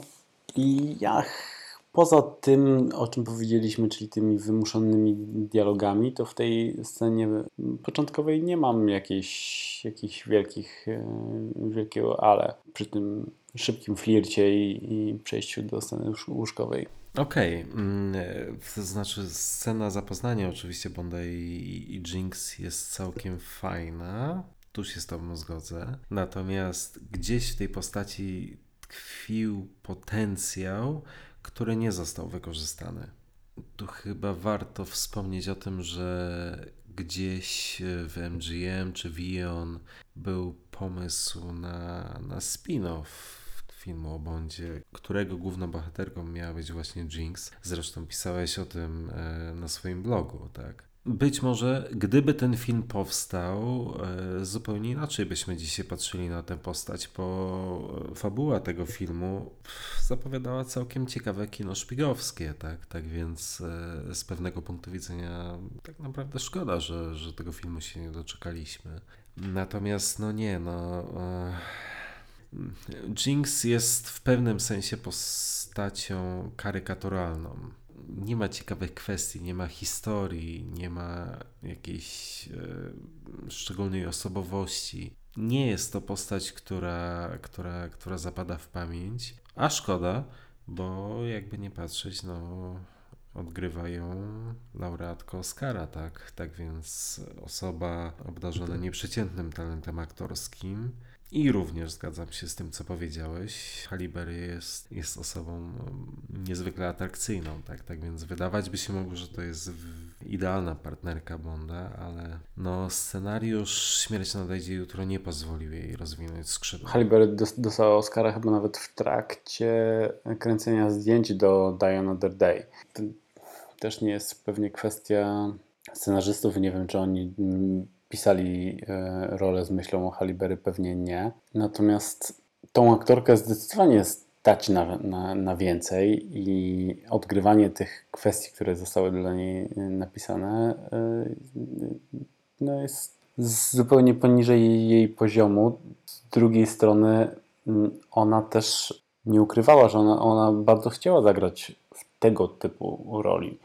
I mm, bardzo chciała zagrać w kinie akcji, bardzo chciała tego spin-offu o, o Jinx i nieraz w jakichś wywiadach często słychać żal z, z jej strony, że to się właśnie nie potoczyło w, tej, w tym kierunku, żeby ona nie została właśnie kolejną Atomic Blonde. Chociaż może to jest kiepska, kiepskie porównanie, bo też nadal nie, nie Atomic Blonde. Chociaż Atomic Blonde jest świetnym filmem.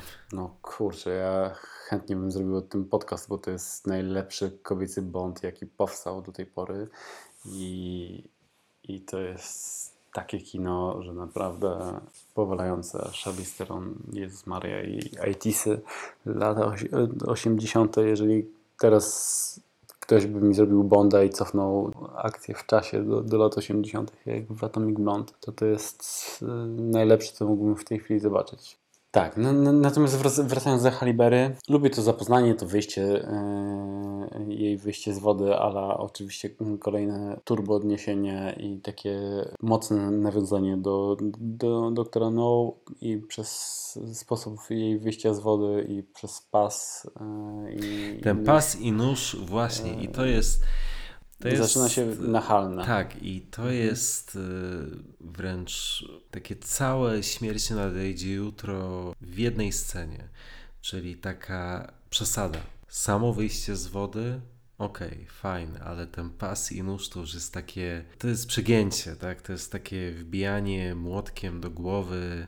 Patrzcie, to jest nawiązanie do, do Ursuli Andres, do, do, do doktora No. Przecież wszyscy by się zorientowali, że, że ta scena nawiązuje do doktora No, tak? Po co ten pas, po co ten nóż? To jest przesada. Tak jak przesadą jest bardzo wiele kluczowych scen w tym filmie i, i ten film po prostu na tym cierpi. Tak, zgadzam się oczywiście. W Doktorze No ten nóż w, zupełnie nie raził i pas, bo to było wiadome, to jest y, dziewczyna, która ma cel, wiadomo po co ma ten nóż. Natomiast Halle Berry, nie wiem, Mhm. nie wiem po co, tylko i wyłącznie po to, żeby Tak. nawiązać do Doktora No. Mm, No. Zgadzam się w 100% i tak to jest, to zaczyna się to takie właśnie nachalne e, nawiązywanie do, mm, do starych filmów, które w pewnym momencie już staje się nużące i bezsensowne. Tak. Później mamy e, scenę seksu, o której wspomniałeś wcześniej i e, chcę o niej powiedzieć nie dlatego, że to jest scena seksu, tylko dlatego, że jest to wyjątkowo jak na serię o Bondzie odważna scena seksu i taka e, niedwuznaczna. To jest pewna nowość. No i Tak jest, James Bond tutaj po 14 miesiącach, jak się przyznaje, podczas odżywa zde- zdecydowanie, ale też w ogóle ciekawą kwestią jest to, to też w jakimś chyba niedawnym wywiadzie z e, Jimmy Fallon, Fallonem opowiadała Halle Berry, że podczas tej sceny je- jest tam taka, taki motyw, kiedy ona sięga po nóż i chyba e, kroi figę. I podobno podczas e, kręcenia tej sce- sceny zadławiła się tą figą. W, tej scenie zaczęła się dusić i pies wyrosnął na nią zaczął ratować. To mi się strasznie śmiesznie opowiadała, próbowała być sexy, a była naprawdę totalnie nie sexy. Dławiąc się figą i zawdzięcza Brosnanowi życie. Ja tego nie słyszałem. No i okej, przenosimy się do. Zresztą, zanim się przeniesiemy do tej kliniki terapii genowej, tam jest jeszcze taka dosyć fajna scena, jak e, Bond znajduje sposób na to, żeby się dostać do tej kliniki. Fantastyczna. Jak się. Tak, tak. To jest też ten fajny rodzaj humoru, który akurat się zdarza w tym filmie. Tak. I bardzo lubię to, że on już znajduje tą mm, ofiarę. tak go Wcześniej. nazwijmy ju- ju- już wcześniej, obserwując go w barze. Zapukanie do pokoju i prawie sierpowe zyskanie sobie szybkiej wejściówki do, do kliniki Alvareza jest fenomenalne. Ale w samej klinice już się zapala lampka ostrzegawcza. To już jest pierwszy bardzo poważny problem, jaki ja z tym filmem. Czyli sama idea zmiany tożsamości poprzez rekonfigurację DNA. To już jest pierwszy poważny problem, pierwszy sygnał ostrzegawczy i no do dzisiaj mm, po co? Po co? Po co? Na litość boską, po co, tak? Można było po prostu zrobić Operacje plastyczne. operacje plastyczne, dokładnie. Przyklasnąłbym, no po prostu świetny pomysł, tak? Fajny punkt wyjścia, okej. No po co? Po co wchodzić w te motywy, no w zasadzie rodem z science fiction? Mhm. Tak, zgadzam się, to nie jest zbyt trafiony pomysł. Natomiast mnie mimo wszystko nadal jakoś zbytnio nie, nie razi tutaj. To nie jest jeszcze ten poziom, w którym w filmie o Bondzie, który w jakiś sposób e, mnie odstrasza. Takie pomysły, no, dla mnie nie, nie, nie jest to coś, co, co już, tak jak powiedziałeś, zapala lampkę. Jeszcze jestem w stanie to jakoś tam przełknąć, tym bardziej, że e, ta akcja w klinice, cała akcja jest e, dosyć e, fajnie zrealizowana i fajnie jest pokazane to, że e, e, Halle Berry okazuje się agentką i jakby nie było zabójcą, bo z zimną krwią zabija, tak, zabija doktora Alvareza, tak, o ile dobrze pamiętam. Lubię tą scenę. Tu znów Halle Berry w tej sukience. Bardzo fajnie wygląda, tym bardziej później, jak, jak, jak biegnie i strzela. Tu też Zao. Lubię tą przemianę, tą deformację wrogów Bonda. Tutaj akurat y, w postaci bardziej henchmana oczywiście niż, niż głównego wroga, ale on w tej klinice y, strasznie fajnie się porusza. Ja ba- bardzo lubię tą y, dynamiczną ucieczkę, tą jego sprawność fizyczną, wy, wyskok przez okno. To bardzo ciekawe ruchy, fajnie się to ogląda. Lubię tą scenę i lubię, bardzo lubię, tak jak wspomniałem, jak Halle Berry w tej su- sukience. Biega po jakiejś górce, strzela do helikoptera, jeszcze tam z, udaje się strącić chyba z dwóch ochroniarzy, czy tam jakichś innych zwoli zabierających za z, kliniki. To jest bardzo fajny motyw, plus przejście do, do jej skoku z krawędzi do, do wody. Ci st- strażnicy celujący w, w Halibery, jakby w ogóle dla nich jest niewidzialny błąd.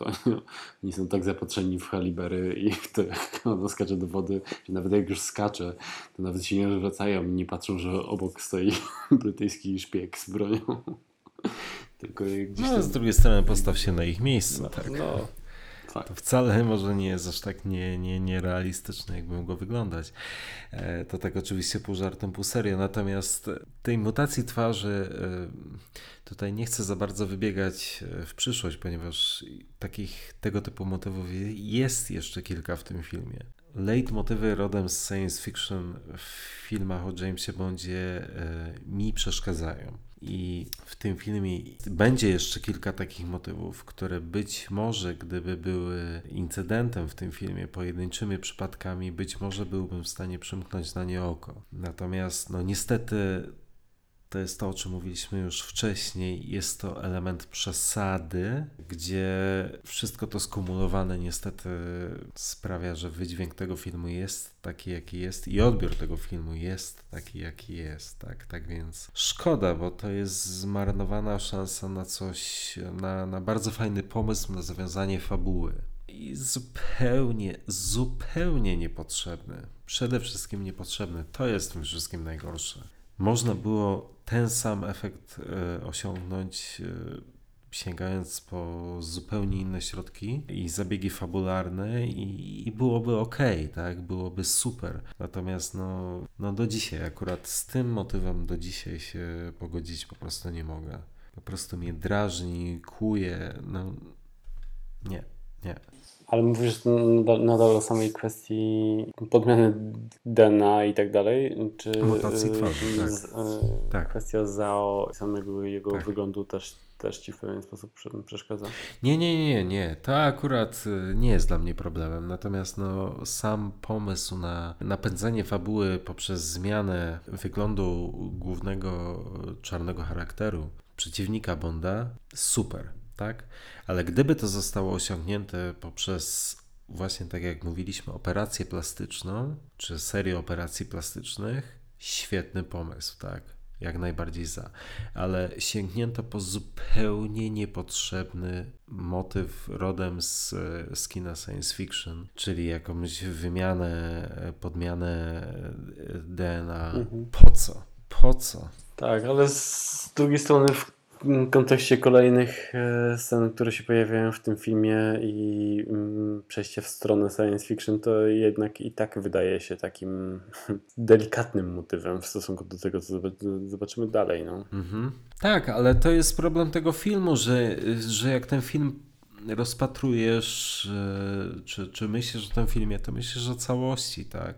Myślisz o tych wszystkich scenach, które, które są niepotrzebne, które są zbyt odległe od tej serii, czy nieprzystające do niej. I każdy ten, jeden z tych motywów, który jest naprawdę niepotrzebny, no, no gdzieś, nie wiem, no przelewa czale, czarę goryczy, tak? Mhm, mhm. Nie No, wiem, nie wiem. Mnie ten, ten motyw mnie akurat rozbrajał i wkurzał od samego początku. I akurat Mhm. no, do dzisiaj nie rozumiem właściwie, co on takiego wnosił.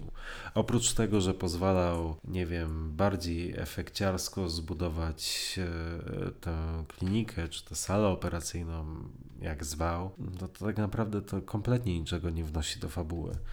Myślę, że to jest ta kwestia, że to mamy 2002 rok, to jest 40 lat po premierze pierwszego Bonda w Thunderboltu była e, operacja plastyczna, więc pewnie pomyśleli, że samo zastosowanie operacji plastycznej było, to byłoby za mało, więc trzeba coś dowalić, tak? I dorzucili oczywiście tą, tą kwestię Zena, która no, była nietrafiona, zgadzam się w 100%. Natomiast w tej chwili jakoś zbytnio mi to nie przeszkadza, już przymykam to oko.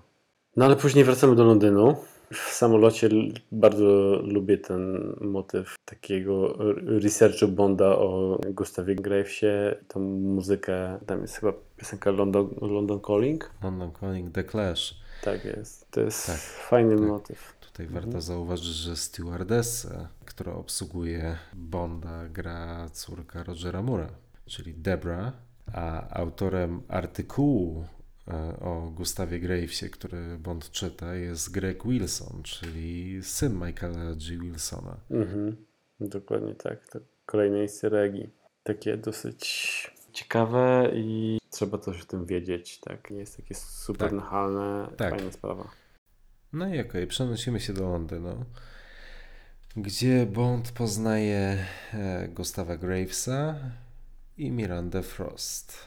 Tak jest. To jest efektowne lądowanie Gravesa mm, na spadochronie. Mhm, kolejne nawiązanie. Dokładnie.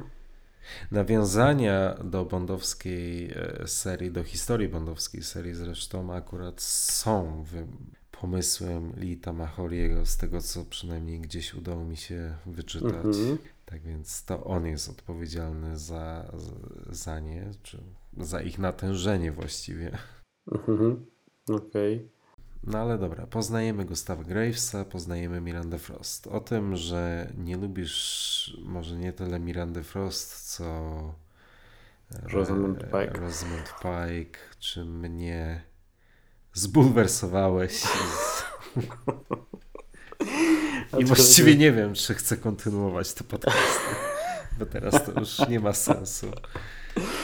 Ja w ogóle się zastanawiam, bo dobrze powiedziałeś, czy nie lubię Mirandy Frost. Ja nie lubię Mirandy Frost i chyba wydaje mi się, że od tego momentu zaczęła się moja wielka niechęć do e, Rosamund Pike i mam, nie wiem, nie mogę się tego pozbyć właśnie od 20 lat, ale każdy film z Rosamund Pike przyprawia mnie w pewien sposób jakieś, nie wiem, dreszcze. Ja jej, jej naprawdę nie cierpię.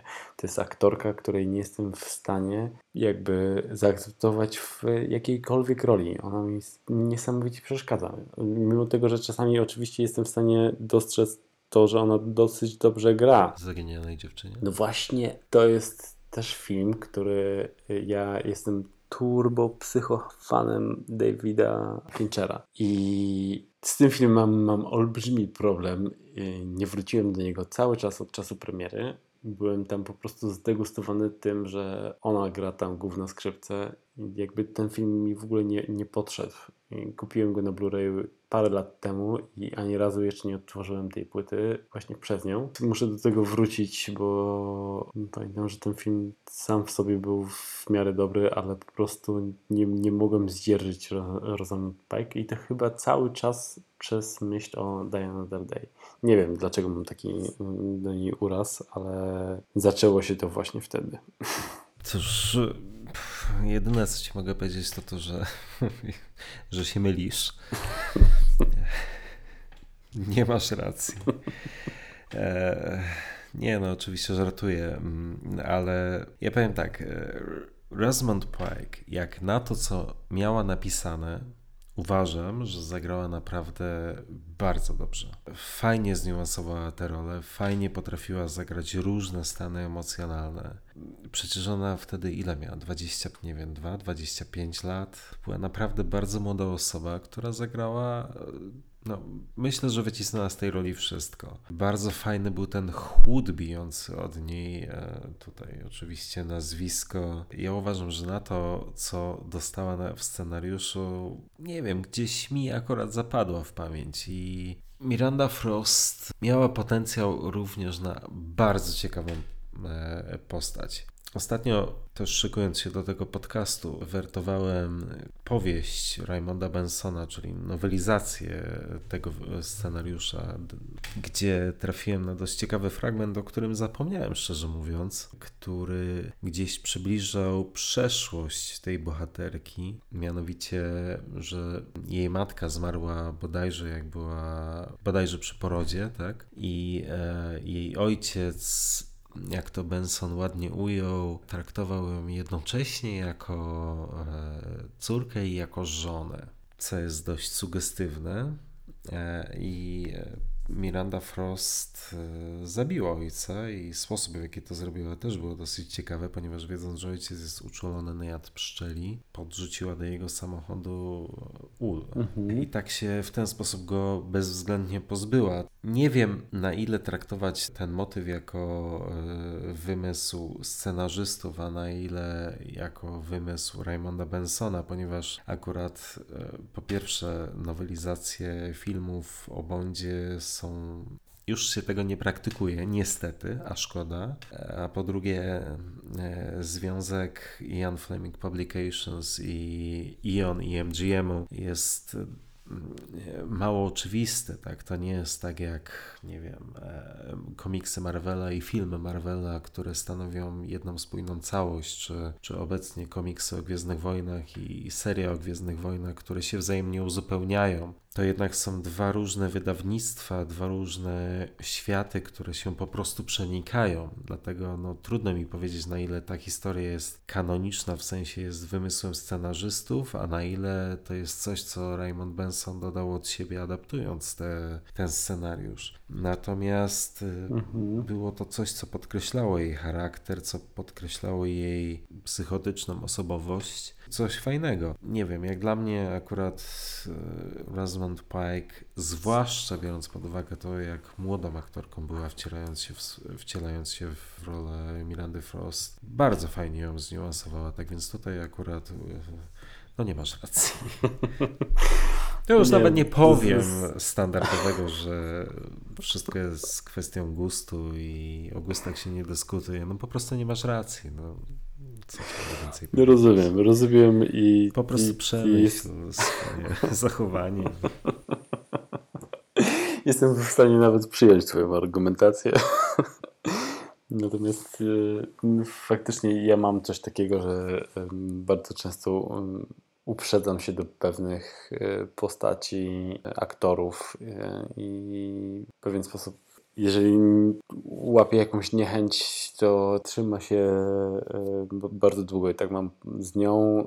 Druga osoba, która mi ją bardzo przypomina i też zastanawiam się, czy to może przez ich podobieństwo, bo też nie trawię Renę Zellweger. Nie wiem, ona fizycznie chyba trochę mi jedna przypomina drugą i mo może to jest to jest ta kwestia, nie wiem, którą pierwszą znienawidziłem, ale e, obydwie nienawidzę.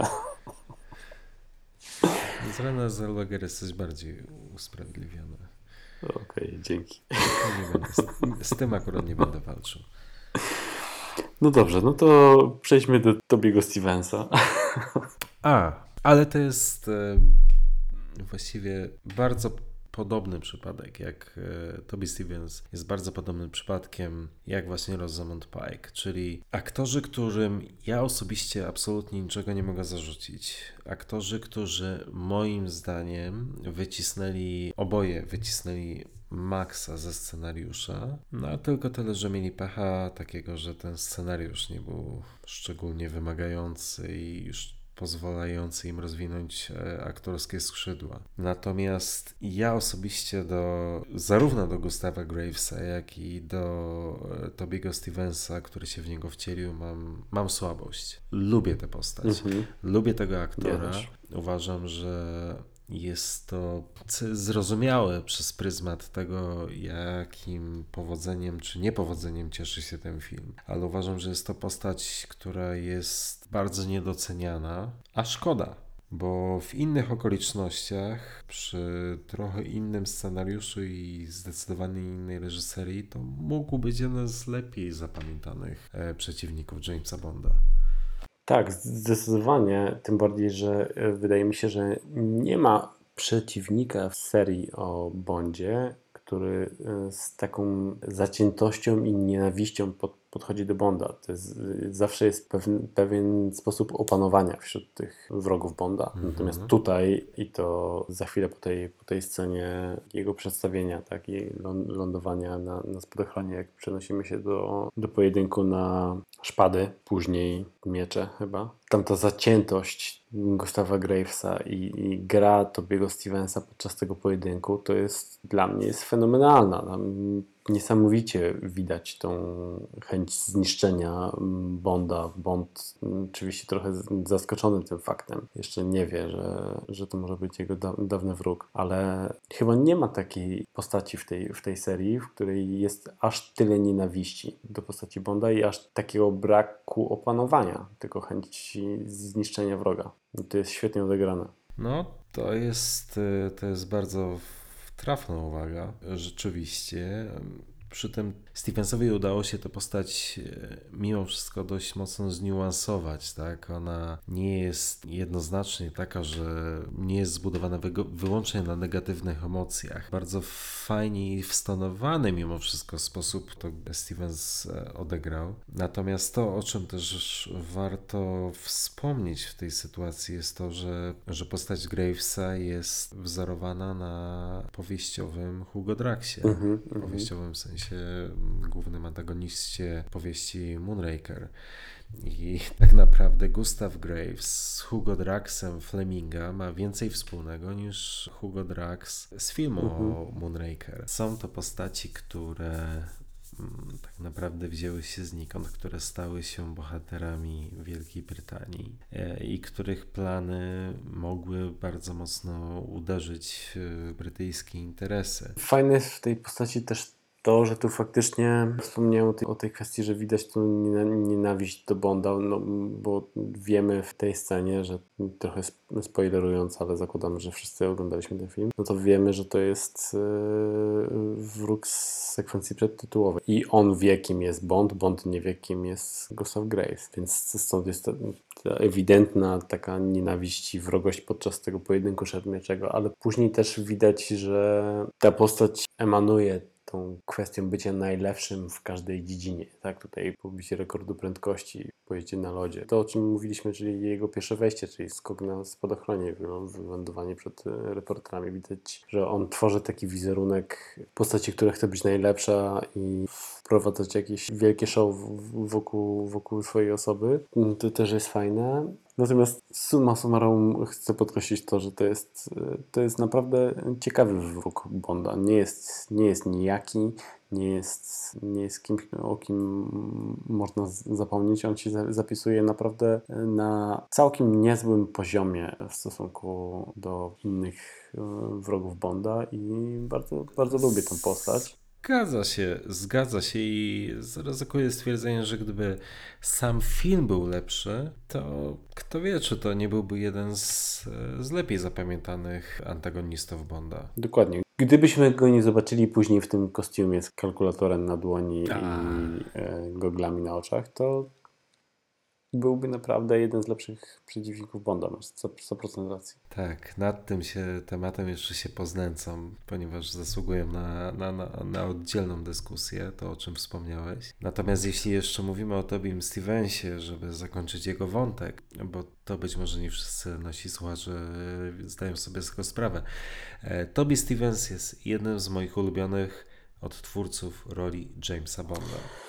Właśnie ja strasznie żałuję, bo ja nie słuchałem tego. Ach, i to jest coś, co koniecznie w takim razie musisz nadrobić. Toby Stevens wcielił się w rolę Jamesa Bonda, czy wciela się w rolę Jamesa Bonda w fenomenalnej serii słuchowisk adaptacji powieści Jana Fleminga realizowanych przez radio BBC 4, BBC 4. Jest po prostu genialny w swojej roli. Tak więc naprawdę Stevens jest absolutnie jednym z moich ulubionych odtwórców roli Bonda, a same słuchowiska absolutnie polecam, ponieważ są genialne, są nieprawdopodobnie klimatyczne, są fantastycznie zrealizowane i to jest coś, co absolutnie, absolutnie polecam. A mm, mm, to jest w ogóle dostępne y, gdzieś tak poza radiem, w sensie na Spotify, na jakichś podcastach i tak dalej? To jest coś, co bez problemu znajdziesz na YouTubie, natomiast oficjalnie BBC udostępnia to raz na jakiś czas. Powiedzmy przez miesiąc jest dostępne do odsłuchania na ich e, stronie czy przez aplikację. E, natomiast e, no i po miesiącu to, to zdejmują z anteny, natomiast na pewno na YouTubie bez problemu to znajdziesz. Każdy odcinek trwa powiedzmy około, nie wiem, półtorej godziny. To jest słuchowisko radiowe, to nie jest e, czytanie książki, to jest jej adaptacja do, do formatu teatru radiowego, tak, gdzie dialogi są czytane z podziałem na role, gdzie są efekty dźwiękowe, gdzie jest muzyka, zresztą świetna muzyka. Tak więc jest po prostu niesamowity klimat, niesamowity klimat i zdecydowanie, zdecydowanie polecam, bo to jest przednia rozrywka. Dobrze, koniecznie w tym roku się za to zabieram i jak tak, rozpocznę w końcu tak, tak, sezon rowerowy, to to jest to, co, czego będę słuchał. No ale y, dobra, wracamy do fabuły. Jeszcze zanim przejdziemy do, do tego dla mnie fenomenalnego pojedynku y, szermierki, Bar- bardzo go lubię, to tu jest jeszcze kwestia samej Madonny, o której chyba nie możemy nie wspomnieć. Mhm. Nie możemy nie wspomnieć. Variety. Ja powiem tak. E, tego, co kojarzę, raczej e, postać Variety, czy przede wszystkim kreacja Madonny jest e, raczej przedmiotem krytyki w tym, mhm. w tym filmie. To chyba miała być w ogóle większa, większa rola, nie? Mm, na początku chyba. Tego nie wiem. Tego nie wiem.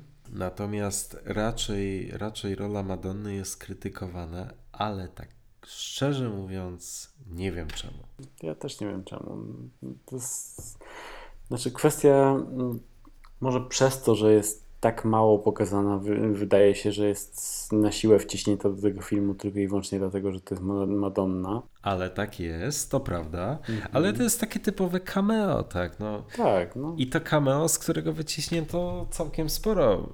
Mi się podoba to, w jaki sposób Madonna sportretowała fascynację Mirandą Frost, tak? Uh-huh, uh-huh. Być może gdzieś nawet na granicy dwuznaczności tej fascynacji, ale no, ja, ja naprawdę nie wiem, co zarzucić e, tego typu roli, która no, ja nie wiem, czy ona miała być bardziej rozbudowana, czy nie. Nie wiem, w którym kierunku by ta postać miała, mia, miała być bardziej rozbudowana, ale, ale, ale tyle, na ile się pojawiła na ekranie, to moim zdaniem Madonna całkiem fajnie sportretowała swoją postać i tutaj absolutnie ja krytyki nie podzielam w tym akurat przypadku. Ja tak samo. Nie podzielam, nie rozumiem. Tym bardziej, że Madonna nie jest osobą, która e, stroni od kamery, której nie widzieliśmy wcześniej w, w jakichś filmach i jest tu wciśnięta tak po prostu nachalnie i bez sensu. To jest kobieta, która pojawiała się w, za kamerą już, już już nie raz, więc tu fajnie było ją zobaczyć i ja bardzo lubię ten moment i w sumie żałuję, że nie ma jej mhm. więcej. Tak jest, dokładnie. No a pojedynek, jak lubisz tą kwestię, czy, czy tak średnio?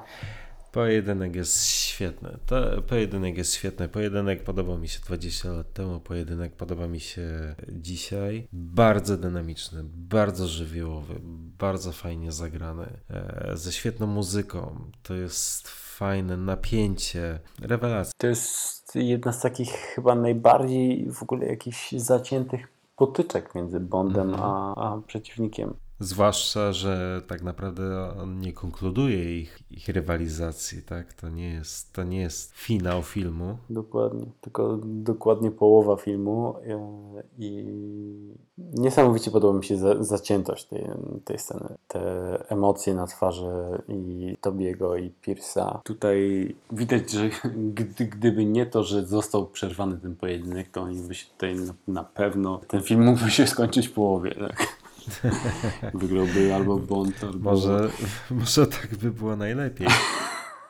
Ale, ale, ale tak, tak, tak, tak. Jeśli narzekaliśmy na Lita Mahuriego wcześniej, słusznie, e, tak, no faktycznie za tę scenę należą mu się oklaski.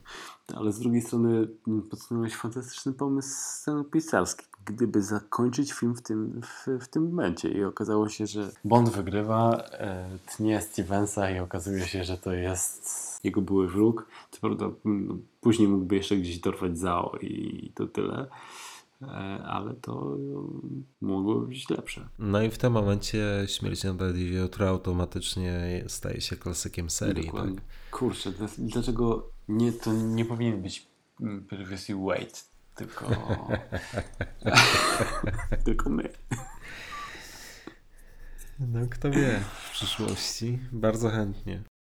W, każdym, w każdym razie szermierkę mamy od, odklepaną. Ale ty tutaj też widzisz e, sposób, w jaki Miranda Frost przerywa ten pojedynek. Też bardzo, su, bardzo sugestywny, bardzo. E, no, no, no po prostu ja nie wiem, jak ty możesz nie lubić Rosamund Pike. Nie wiem, jak się możesz aż tak bardzo mylić, wiesz. No. No i to ja, ja, już tak, ja już tak mam. Myślę, że- Najpierw Skyfall, teraz to. Mamy jeszcze na szczęście dobrych kilkanaście filmów do mówienia, na których poznasz moje błędy. Hmm. Tego się obawiam. No dobrze, ale poszła pierwsza krew z torsu. Poszła pierwsza krew z torsu, potem bardzo fajnie Toby Stevens, e, jakby to określić, Przechodzi do. przechodzi na tym do porządku dziennego, tak. Obraca to wszystko w jakiś żart. Super, naprawdę świetnie. Ja, prawdopodobnie to jest zresztą chyba najlepsza, być może poza tą początkową sceną na Kubie, e, sekwencja w tym filmie, do której nigdy nie miałem żadnych uwag i, i, i która ten film Mhm. ratowała w swoim czasie. Zdecydowanie. No ale przychodzi kurier i przekazuje mm, Bondowi kopertę, ktoś zostawił tu dla pana i później ta też e, kwestia kuriera, to miejsce i tak wymagało remontu, które zostało zdemolowane mocno przez Gravesa i Bonda.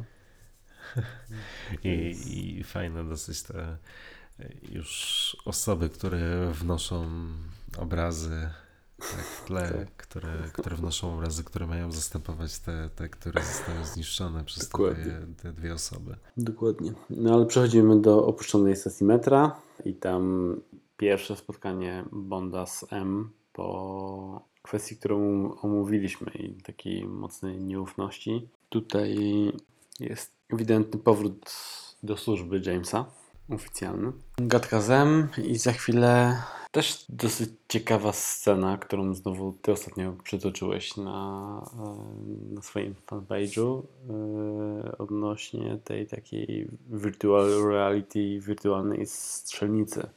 Scena, która zaczyna się kapitalnie. Raz, że bardzo rzadko w serii widzimy biuro Jamesa Bonda, więc samo to już było całkiem fajne. W tej scenie e, Pierce Brosnan to jest po prostu James Bond, tak? Kiedy wychodzi z tego biura, sposób w jaki trzyma broń, rewelacja. No i niestety konkluzja tej sceny jest taka, że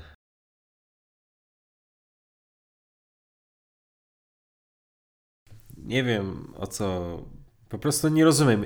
Ta scena jest tak głupia, tak bezsensowna, tak niewarta tego zabiegu fabularnego, jakim jest to zaskoczenie, że, że Bond strzela do M. Ta wirtualna strzelnica jest tak nonsensownym pomysłem, że tu już nawet nie zapala się czerwona lampka, tylko po prostu już jest, wyje alarm. Nie, nie, nie, nie, nie. To jest nie do obrony. To, to mnie strasznie drażniło i 20 lat temu. Wiem, że wielokrotnie w tym podcaście powtarzamy, że coś 20 lat temu robiło na nas takie albo inne wrażenie, ale 20 lat temu to mnie wkurzało, teraz mnie wkurza być może nawet jeszcze bardziej. Ponieważ ta scena, jedynym jej celem było to, to, to chwila zaskoczenia, że Bond strzelił do M. Pytanie tylko po co? W imię czego? Czy to było tego warte? No nie, nie było. Wiesz co, tutaj tak, y, jest kilka kwestii. Dla mnie o wiele większym zaskoczeniem niż to, że on strzela do M jest kwestia, że Moneypenny nie żyje. No To okej. jest, to jest pierwsza sprawa. Druga to dlaczego ta scena była potrzebna bądź niepotrzebna. To znaczy, oczywiście była niepotrzebna, ale dlaczego się pojawiła? No, oczywiście virtual reality. Tak, w tej chwili jest to dla nas chlebem powszednim. Telefon przestawiasz sobie do, do oczu i masz podobne wrażenie jak James Bond i jego jakby to nie było kwestia nowatorskiego podejścia do szko- przeszkolenia, ponownego przeszkolenia agenta, który wraca do, do służby, bo to, tak na to trzeba mimo wszystko patrzeć, tak? tak ch- chyba taki był zamysł e, e, oryginalny e, tej kwestii. James Bond oficjalnie zostaje przy, przywrócony do, do służby. To jest je, jego forma treningu, tak? Nowy jakiś gadżet Q. No właśnie, no jest to gadżet Q, który niczemu nie służy, tak? No, wirtualne strzelnice nie zastępują prawdziwych strzelnic, nie zastępowały 20 lat temu i jestem przekonany, że nie zastępują teraz, tak? Ponieważ broń się zupełnie inaczej zachowuje wirtualna i broń się zupełnie inaczej zachowuje prawdziwa. To jest to, że, że, że, że dzisiaj to, co ty mówiłeś o, o tym, że przedstawiasz telefon, tak? No tak samo jak niepotrzebny był w Skyfall pistolet Walter PPKS, który był odblokowywany przez odcisk palca, tak? Dzisiaj też telefon odblokowujesz odciskiem palca, ale przy broni nie ma to najmniejszego sensu i to jest dokładnie ta sama historia i ta sama sytuacja. No nie wybronisz tego, no przynajmniej e, w rozmowie ze mną oczywiście nie dam się przekonać absolutnie, że, że ma to jakikolwiek sens. Poza jakimś takim szytym strasznie grubymi nićmi suspensem, ta scena jest absolutnie niepotrzebna. No to ja zdecydowanie dam Ci powód, dlaczego ja uważam, że ta scena jest potrzebna w tym filmie. No. Dlatego, że ona pod koniec filmu służy do tego, żeby, żebyś pierwszy raz po 20 latach zobaczył zbliżenie Moneypenny do Jamesa. A, I uwa- w, tym, dobra. w tym kontekście e, uważam, że e, ta scena tutaj została wprowadzona. Ten suspens i to, o czym mówisz, e, jest strzał do M jest, jest niczym. To, to w ogóle to, to już wtedy wiesz, że to jest pewna prowizorka i, i, i coś, tu jest, coś, coś tu jest nie tak. Natomiast ta scena dla mnie jest przede wszystkim. W ogóle Moneypenny w tym filmie jest dosyć mało widoczna ale e, w kontekście właśnie wirtualnej rzeczywistości ona ma tu swoje 5 minut zarówno w tej scenie, gdzie jest martwa, co jest pierwszym szokiem, jak i w drugim, co jest jeszcze większym szokiem, ale tu już oczywiście wiesz czego się, czego się spodziewać, ale masz e, to, co czego nigdy nie było przez całą serię, tak? W końcu jest zbliżenie pomiędzy Jamesem Bondem a Moneypenny i po to jest ta scena. No okej, dobra. To rzeczywiście masz rację. Okej, z tym polemizować nie będę. Ech, jedna i druga scena jest idiotyczna, ale do sceny e, zbliżenia czy pocałunku Moneypenny i Bonda jeszcze zapewne wrócimy. Okej. No dobrze. To przejdźmy, przejdźmy dalej. No i przejdźmy do sceny, od której ten film zaczyna się dość mocno rozjeżdżać, ponieważ o ile do tej pory, a jesteśmy grubo za połową filmu, chyba, mieliśmy do niego pewne uwagi, ale też sporo chwaliliśmy. E, O tyle, no tutaj ten film zaczyna się już powoli rozłazić w szwach, tak? Czyli mamy prezentację Astona Martina Vanquish skądinąd. I przejście przez. Jeszcze poczekaj, poczekaj, poczekaj. Jeszcze y, przejście z Johnem Cleese'em przez pokój wspomnień, tak? A, widzisz. Okej, dobra. Bo to też chyba warto na to zwrócić uwagę, że tu jest takie mocno nachalne, nachalny powrót do wszystkich gadżetów, które Mhm. widziałeś od pozdrowień z Rosji. Tak, i jeśli patrzeć na tę scenę przez pryzmat właśnie gdzieś tych nachalnych nawiązań, e, bo to jest, no nie ukrywajmy, podstawowy sens tej sceny, Mhm. no to jeśli patrzeć na nią wyłącznie przez pryzmat tego, no to jest to zbyt nachalne, zbyt łopatologiczne i przez to pff, nie robi absolutnie żadnego wrażenia. Mhm. Jeśli szukać e, jakichś pozytywów tej sceny, to to, że Podobnie jak kiedy Lazenby w tajnej służbie i królewskiej mości rezygnuje ze służby i się pakuje, gdzie odświeża sobie Tak. pamięć, tak, pakując e, do torby różne gadżety z, z przeszłości, między innymi nóż e, Ursuli Anders. To, to jest też,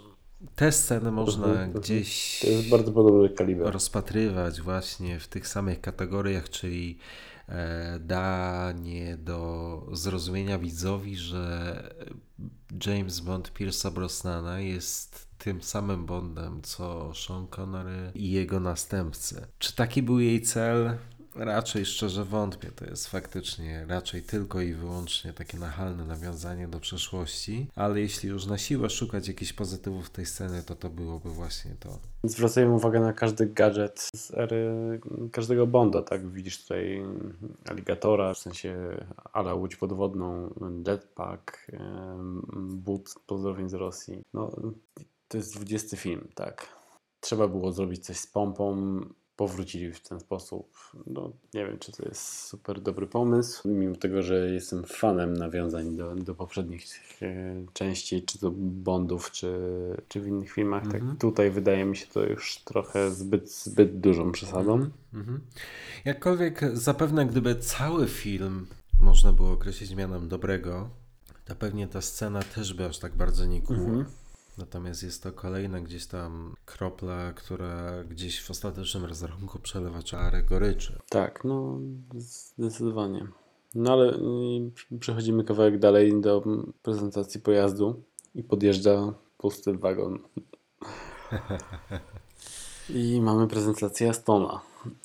I jak w tamtych czasach, 20 lat temu, to po prostu już wyrywałem sobie włosy z głowy. Tak. Tak szczerze mówiąc, te parę dni temu, jak odświeżałem ten film, to jakoś nawet dalej mnie śmieszyła ta scena i już trochę cieplej o tym myślę, że to jest niewidzialny samochód. Wykorzystanie go później jako niewidzialnego jest oczywiście e, totalnym bezsensem, ale no w tej prezentacji jeszcze jestem w stanie to przełknąć. Tu też warto zauważyć, że w zamyśle Purvisa i Wade'a ten samochód nie miał być idealnie niewidzialny. On miał mieć pewien rodzaj kamuflażu. Podobno Mhm. e, scenarzyści wzorowali się na istniejącej czy będącej w fazie jakichś testów, nie wiem, technologii, którą próbowano zastosować w czołgach w warunkach pustynnych, czyli że owszem, stają się one, czy bardziej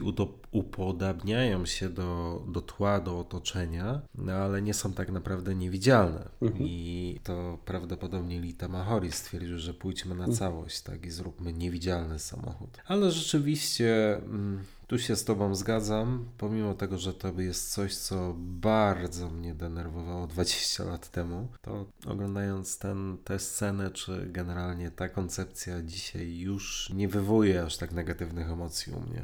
O dziwo. O dziwo, ponieważ tak jak e, sam Vanquish jest prześlicznym samochodem, tak e, ja zasadniczo nie jestem fanem, nie jestem fanem gadżetów w serii o Bondzie, a już tych wszystkich wymyślnych gadżetów i uzbrojenia samochodów e, Jamesa Bonda w ogóle. Tak więc no, choćby z tego punktu widzenia ten pojazd jest u mnie przegrany już na starcie. Natomiast no, na pewno gdzieś 20 lat temu bolało to bardziej niż boli teraz. To prawda. Jeszcze mm, przypomniało mi się, a propos nachalnych nawiązań, to jak chwilę wcześniej dostaje zegarek od Q i Q mówi, że to już 20. No. 20 zegarek. No ale dostaje zegarek i Astona, Vanquisha albo Vanisha. Śmieszna scena z instrukcją, wy- wyrzucaniem jej w górę przez, przez Jamesa i przetestowanie działek. I tu też w sumie Tom gra oczywiście trochę inaczej niż e, Desmond Llewellyn, natomiast bardziej widzisz w nim tą samą postać, którą widziałeś w jakimkolwiek innym filmie, w którym można było zobaczyć John, Johna Cleesa, tak, czy Monty Python. Nie da się patrzeć na Johna Gleesa i nie widzieć w nim bohatera Monty Pythona. Ja generalnie lubię e, Johna Gleesa w serii o Bondzie i e, uważam, że to jest bardzo fajny i bardzo ciekawy pomysł, żeby go obsadzić w tej roli. I zasadniczo złego słowa o nim nie powiem, ale no, no nie da się go nie da się go odciąć od Monty Pythona. Tak, no i niestety, znaczy niestety, stety, nie da się go też wrzucić w filmy na przykład z Craigiem, tak, więc to, że pojawił się tutaj po raz drugi i ostatni jest Zrozumiałe. dziwnym. Mhm. Tak, Tak, dokładnie tak, tak, tak, tak, tak, dokładnie tak. Natomiast tak jak mówisz, nie, nie da się powiedzieć o nim złego słowa. To jest postać, na którą się patrzy dobrze, uśmiecha się tak samo jak uśmiechałeś się przy Desmondzie. Fajne są te jego oschłe relacje z Bondem. Końcowy tekst I wish you could be vanished do, do Bonda, jak, jak rozwalił tą, tą instrukcję. To jest fajny motyw. No ale yy, za chwilę przenosimy się dalej i tutaj widzimy scenę, w której okazuje się, że Rosamund Pike jest podwójną agentką. Agentką tak naprawdę. O tak, na razie. I tam jest kwestia rozmowy z M i M przestrzega przed Bondem. Co też jest śmieszną sceną, w której Rosamund Pike jest jakby teoretycznie przygotowana na uroki Jamesa i przenosimy się na Islandię. No właśnie, przenosimy się na Islandię. To jest generalnie mniej więcej trzeci akt filmu, który. No w tym momencie ten film naprawdę już się zaczyna rozłazić w szwach. Tak, tym bardziej, że to przeniesienie na Islandię od, od razu dostarcza nam tych takich przyspieszeń kamery, o których Przyspieszeń, mówiłem. tak. Tak których już tutaj będzie coraz więcej, to to jest dla mnie okropne. Okropne było to dla mnie 20 lat temu, okropne jest to dla mnie w tej chwili. Nie znoszę, po prostu Mhm. nie znoszę tego typu montażu. I ten film się zaczyna rozłazić w szwach, pomimo tego, że to też nie jest tak, że tutaj nie ma fajnych pomysłów, tak? Mhm. ponieważ i ten lodowy pałac jest całkiem fajny Tak. i aż sam nie wierzę, że to powiem. 20 lat temu jedną z rzeczy, która mnie absolutnie w tym filmie, od tego filmu odrzucała, była koncepcja tej satelity, tak? Czyli Ika, e, sama koncepcja Ikara. Natomiast ku mojemu zdumieniu, kiedy ostatnio ten film oglądałem, okazało się, że mi nawet ten pomysł wcale tak nie przeszkadza, Mhm. jak, e, jak 20 lat temu. Mm, Kurde, jeszcze 10 lat i zrobimy po, ponowny podcast o Skyfall i, i w końcu usłyszę, us, usłyszę, że te odciski palców na broni ci tak No, przeszkadzają. No. no nie wiem, co będzie gorsze i co będzie trudniejsze, co będzie większym wyzwaniem dla mnie. No, zobaczymy. Być może faktycznie za 10 lat trzeba będzie ponownie, ponownie ten cykl przejrzeć w serii podcastów. I faktycznie coś w tym jest, bo tak przynajmniej patrząc e, podług siebie, to gdzieś spojrzenie na poszczególne filmy serii się zmienia co, co jakiś czas i, i filmy, które kiedyś uznawałem za, za kiepskie, teraz nagle mi się podobają i odwrotnie, tak? Tak więc to też jest w sumie fajne w tej serii, w tak długiej serii, że nie jest ona stała i niezmienna. Ale w każdym razie wracając do kwestii Kara, to też ostatnio wyczytałem, że to nie jest pomysł zupełnie wyssany z palca, ponieważ Purvis i Wade pisząc e, scenariusz inspirowali się prawdziwym projektem, nad którym w latach 90.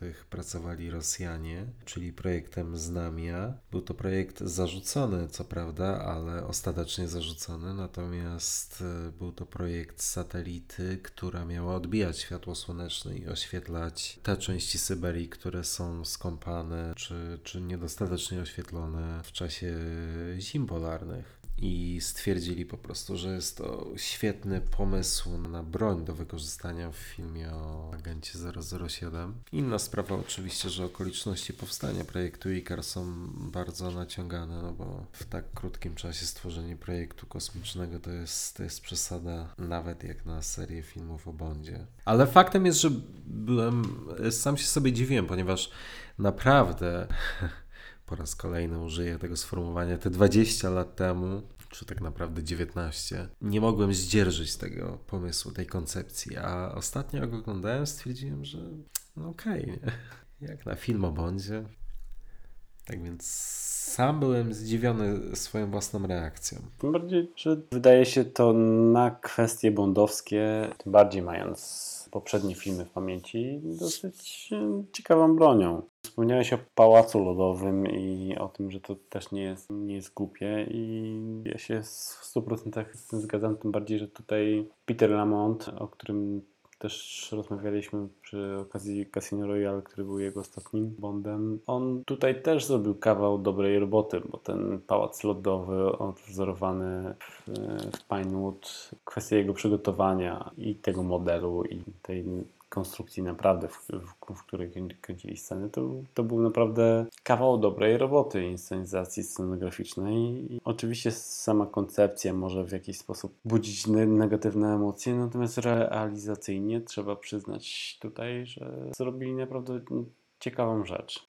Natomiast poznajemy tutaj kolejne postaci. Poznajemy tutaj Mr. Killa, Kill, w polskim tłumaczeniu Pan Mord. Krótkie wejście w Bonda, który przyjeżdża Astonem. E, za chwilę widzimy Gustawa Gravesa, który przyjeżdża jeszcze szybszym pojazdem e, i znowu jakaś szybka gadka między nimi. Kolejna wymiana zdań między Piersem a Mirandą Frost, gdzie Bond słusznie zauważa, że Miranda musi się czuć w tym pałacu jak w domu, co mi się bardzo podoba.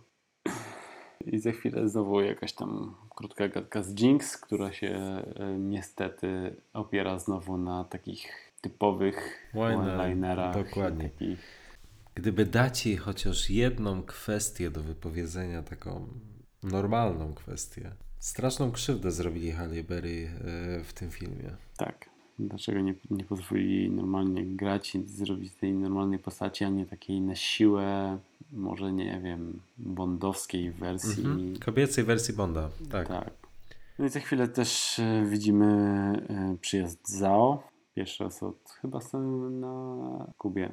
Tu w ogóle Zao wchodzi w jakimś takim dziwnym płaszczu. Jakby to miała być wielka niespodzianka, że to jest Zao i, i Gustav Graves. To jest gość z czołówki, gdzie chyba wydaje mi się, że podczas premiery i tak wszyscy już wiedzieli, kim on jest. Więc to jest trochę taki śmieszny i na, si na siłę wpleciony moment, w którym scenarzystom wydawało się, że dopiero teraz cała publiczność powie o rany boskie, to jest ten gość. Nie?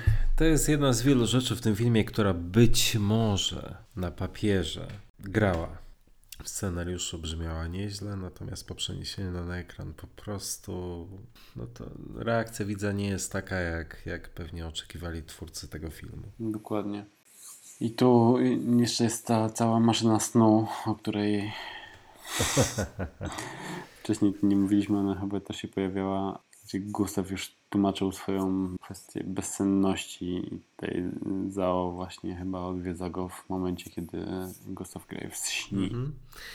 I e, sama kwestia bezsenności jako efektu ubocznego tej mutacji twarzy też jest fajna, tak, sama w sobie. Jest to coś mhm. ciekawego, jakiś taki e, często przy, mm, przeciwnicy Bonda mają jakiś, jakiś defekt, jeśli można to w ten sposób nazwać. I to jest całkiem fajny pomysł, tak? Po co ta maszyna snu? Po co? To jest efekciarstwo, tak? To jest, to jest tylko coś, co e, ładnie wygląda, fajnie świeci. To prawda. Nie. nie.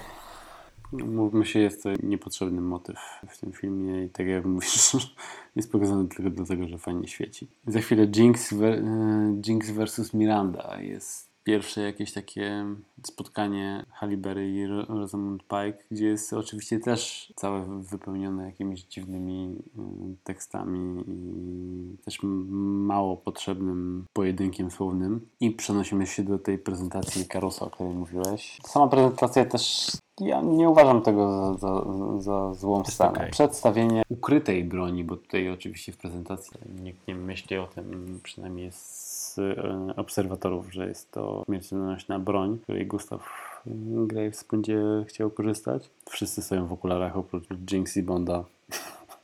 To też jest sporo. Tak, to by było poniżej ich godności. Dokładnie.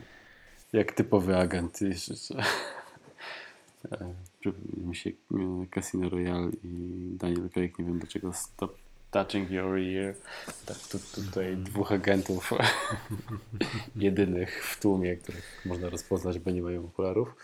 Tak, ale za chwilę mamy pierwsze użycie Astona Vanquisha. Przepraszam, nie Vanquisha, Vanisha. I śledzenie naukowca, tak, który, który z tą ciężką walizką leci do drugiej części pałacu. I też ja w sumie kompletnie nie rozumiem użycia tego niewidzialnego samochodu na śniegu, który zostawia ślady po, po oponach. To jest totalnym bez, bezsensem. No ale James tutaj jakimś nieprawdopodobnie sprytnym sposobem przejeżdża między mm, tym szlabanem chyba, nie? Bo tam jest jeszcze jakiś szlaban, jakaś bramka i, i on przejeżdża obok ochroniarzy niezauważony, mimo tego, że y, Aston zostawia ślady na śniegu. Ja szczerze mówiąc tego nawet widzisz, nie kojarzę. Nie no, tutaj wchodzimy już w tę fazę filmu, w której chyba lepiej nawet nie próbować rozumieć. No, chyba tak, chyba tak. No i za chwilę e, Miranda ratuje Jamesa z opresji. W międzyczasie jest jakieś takie cięcie, gdzie Jinx infil, infiltruje tą, tą bazę i zjeżdża na, na lince i zostaje chyba pojmana wtedy. Natomiast James w tej chwili ni stąd ni zowąd robi sobie przerwę na zbliżenie z Mirandą. I to też jest dla mnie, to jest tak jakby, nie wiem, ktoś pociął ten film tak zupełnie nieumiejętnie, także James trakcie akcji koniecznie musi wrócić na 5 minut do hotelu, żeby przespać się z Mirandą. Taka szybka przerwa od, od akcji, którą wy, wykonywał. Kompletnie tego nie czaję. Nie wiem jak ty, ale dla mnie to jest tak bezsensowne po prostu. Ja też nie jestem w stanie powiedzieć, dlaczego, dlaczego Bond się nią zainteresował. No, to akurat jeśli chodzi o to ostatnie pytanie, to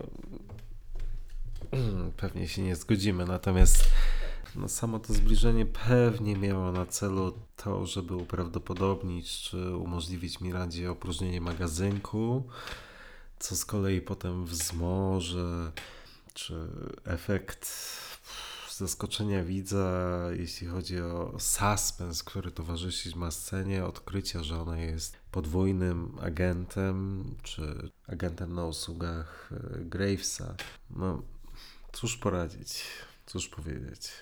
No taki już jest ten film w tej części. Tak. Tutaj no, jakiekolwiek próby doszukiwania się większego sensu, dlaczego tak, dlaczego nie inaczej. No. To prawda, to prawda, masz rację, chyba nie ma sensu się nad tym rozwodzić. Dalej Jinx jest pojmana i tu mamy kolejne nawiązanie już chyba bardziej do Goldfingera. Do Goldfingera, który to już jest naprawdę bardzo gruba przesada. Nie dość, że ta scena jest bardzo łopatologicznym nawiązaniem do Goldfingera, to jeszcze jest takim efekciarstwem w bardzo złym stylu, pewnie charakterystycznym dla kina tamtego czasu, ale ta bijatyka z mordem, killem wśród tych promieni laserowych, no to jest takie efekciarstwo. Nie, ja tego bronić absolutnie nie, nie zamierzam. To, że oni omijają te lasery, to jest czysty fart, albo nie wiem. O dziwo chyba, jak z tych wszystkich one-linerów y, Halibery, które totalnie rażą. Tak, ten, który jest tutaj wypowiedziany w kwestii z, na chwilę przed pojawieniem się jeszcze Jamesa, który ratuje ją z, z, z opresji. I jak Zao chyba pyta Jinx, kto, kto cię przysłał, a ona odpowiada your mama. to pierwszy tekst, który pasuje bardziej do Halibermy, mimo tego, że jest najbardziej nachalnym one-linerem, to jednak... Bardzo nachalnym. Tak, to, to jest... to to jest jednak mimo wszystko pierwsze, które przysparza we mnie uśmiech, a nie zażenowanie. Przynajmniej teraz, kilka dni temu, jak, jak oglądałem, to zwróciłem na to uwagę i się przy tym po prostu pierwszy raz śmiałem. Mm. Tu jeszcze Pierce nurkujący z gadżetem od Shona z Thunderboltu, jak w basenie wylądował między rekinami, nie? Dalej oczywiście już jest kwestia pełnego rozpoznania, wyjawienia tego, że Miranda Frost jest zdrajcą i ten magazynek, o którym powiedziałeś, tutaj opróżnił mu wcześniej magazynek, a James bez pardonu chciał jej strzelić szybko w głowę. Co jest w sumie fajne. Tak, spoko. I, i, I dosyć takie w normalnych okolicznościach, czy też e, w, w innych okolicznościach, byłby to całkiem fajny motyw. On gdzieś ginie w natłoku tej akcji, tej, tego efekciarstwa i on wręcz nie przystaje do tej sceny. Natomiast no, to też jest takie dosyć fajne i mocne, że, że Bond w zasadzie z zimną krwią chce no, strzelić w głowę kobiecie, z którą jeszcze parę chwil wcześniej spędził noc, tak? Tak więc w innych to okolicznościach nie przyrody... zaskakuje aż tak bardzo. No tak, ale w innych okolicznościach przyrody ta scena by naprawdę była bardzo emocjonująca. Miała potencjał. Mm, tak, ale widzieliśmy to już w poprzednim filmie, nie? E, tak. Poniekąd tak. Dla mnie jakoś bardzo podobny ten, ten, ten motyw do zastrzelenia elektry i... Mhm. Chociaż pomimo tego, że motyw zastrzelenia elektry, o czym będziemy e, przy tej okazji rozmawiać, uwielbiam, to ja jakoś przez te... Mhm. Dobra, ostatni raz używam tego określenia przez te 20 lat. Nigdy nie łączyłem tych dwóch scen ze sobą. Na mnie po prostu nie robi to zbyt wielkiego wrażenia, chociaż z drugiej strony. Nie, bo tutaj cały ten potencjał dramatyczny tej sceny ginie w tym natłoku. E, akcji, efekciarstwa i tak dalej, i tak dalej, bo e, za chwilę gdzieś jest sugerowana ta więź między Mirandą Frost a Gustawem Gravesem, czy raczej pułkownikiem Moon, która jest całkiem fajnie nawet pomyślana przez pryzmat e, tej drużyny szermierki na Harvardzie, mhm. później Igrzysk Olimpijskich w Sydney. To jest całkiem zgrabna, fajna i i ciekawa historia, ale tak naprawdę nikt o niej nie pamięta dzisiaj, myślę. Ale ma to sens. To, to jest całkiem sensowny związek przyczynowo-skutkowy. Tyle, że gdzieś zagubiony związek, który zagubiony na maksa, dokładnie. Tu jeszcze pominąłem, że oczywiście musiała być kwestia, w której James używa słowa die another day. Jak dowiaduje się o tym, że Gravestone Moon to rzuca tak so you live to die another day. Co jest też takim nachalnym odniesieniem do, do tytułu. Chociaż faktem jest, że samo sformułowanie Die Another Day pochodzi z, z wiersza tak? a, a, okay. Alfreda Hausmana, wiersza zatytułowanego The Day of Battle. Tak więc powiedzmy, że e, samo użycie tego sformułowania Die Another Day byłoby gdzieś w anglosaskim języku względnie zrozumiałe, czy bardziej na pewno zrozumiałe niż, niż dla nas. Nawet nie wiem, czy ten wiersz został oficjalnie przetłumaczony na nasz język. No ale jestem w stanie sobie to jakoś e, powiedzmy wytłumaczyć. Mhm. Ale jestem mądry, jak mam takie notatki tej przed sobą. Matko boska, nie? Tego oczywiście nie wiedziałem do przedwczoraj. Czy tam do, do tydzień temu, a propos tego wiersza. Ale słuchaj, mimo wszystko masz to w notatce. Ja na przykład tego nie mam, więc. E, no widzisz. Tak uważam, że, że jesteś o wiele mądrzejszy. No, mam aż dwie strony notatek. No ale tutaj jest jeszcze tak. Użycie kolejnego bondowskiego gadżetu, czyli pierścienia i rozwalenie szyby i ucieczka. Zbieg po tej kopule całej, trochę w stylu właśnie Waylin, o której, o której wspominałeś, tylko teraz chyba James ucieka. I też jest kolejna głupota, w której Graves chyba mówi do Zao, zabij go po cichu. E, a za chwilę w kolejnej scenie wszyscy wokół strzelają do Jamesa, który, e, który ucieka. Nawiasem mówiąc, mhm. nawiasem mówiąc, przepraszam, tylko Eileen e, w jednej z wersji scenariusza miała się pojawić, ponieważ e, większa część akcji miała się rozgrywać w Hongkongu i Weilin była przewidziana do, do, do powrotu w tym filmie. To tylko jako ciekawostka a propos tej postaci. Mhm, mhm, mhm. Nie jestem jej fanem, więc jakoś też szczególnie nie ubolewam, że tak się nie stało. No, mnie też jej szczególnie nie, nie brakuje, natomiast w Tomorrow Never Day jakoś nie, nie mam nic przeciwko, przeciwko niej, ale myślę, że będziemy o tym gadać. Mhm. Kolejna scena, w której jest prawdziwa demonstracja Ikarusa. Ikarusa, Ikara. Kara. No. Kwestię też nie zrozumiałam wtedy i nie zrozumiałam dla mnie w tej chwili, dlaczego Bond wsiada do tego pojazdu Gravesa, po co on ucieka w drugą stronę, oprócz tego, żeby zaprezentować siły te- tego satelity. Chyba, że ty wiesz. No, nigdy się nad tym nie zastanawiałem, szczerze mówiąc.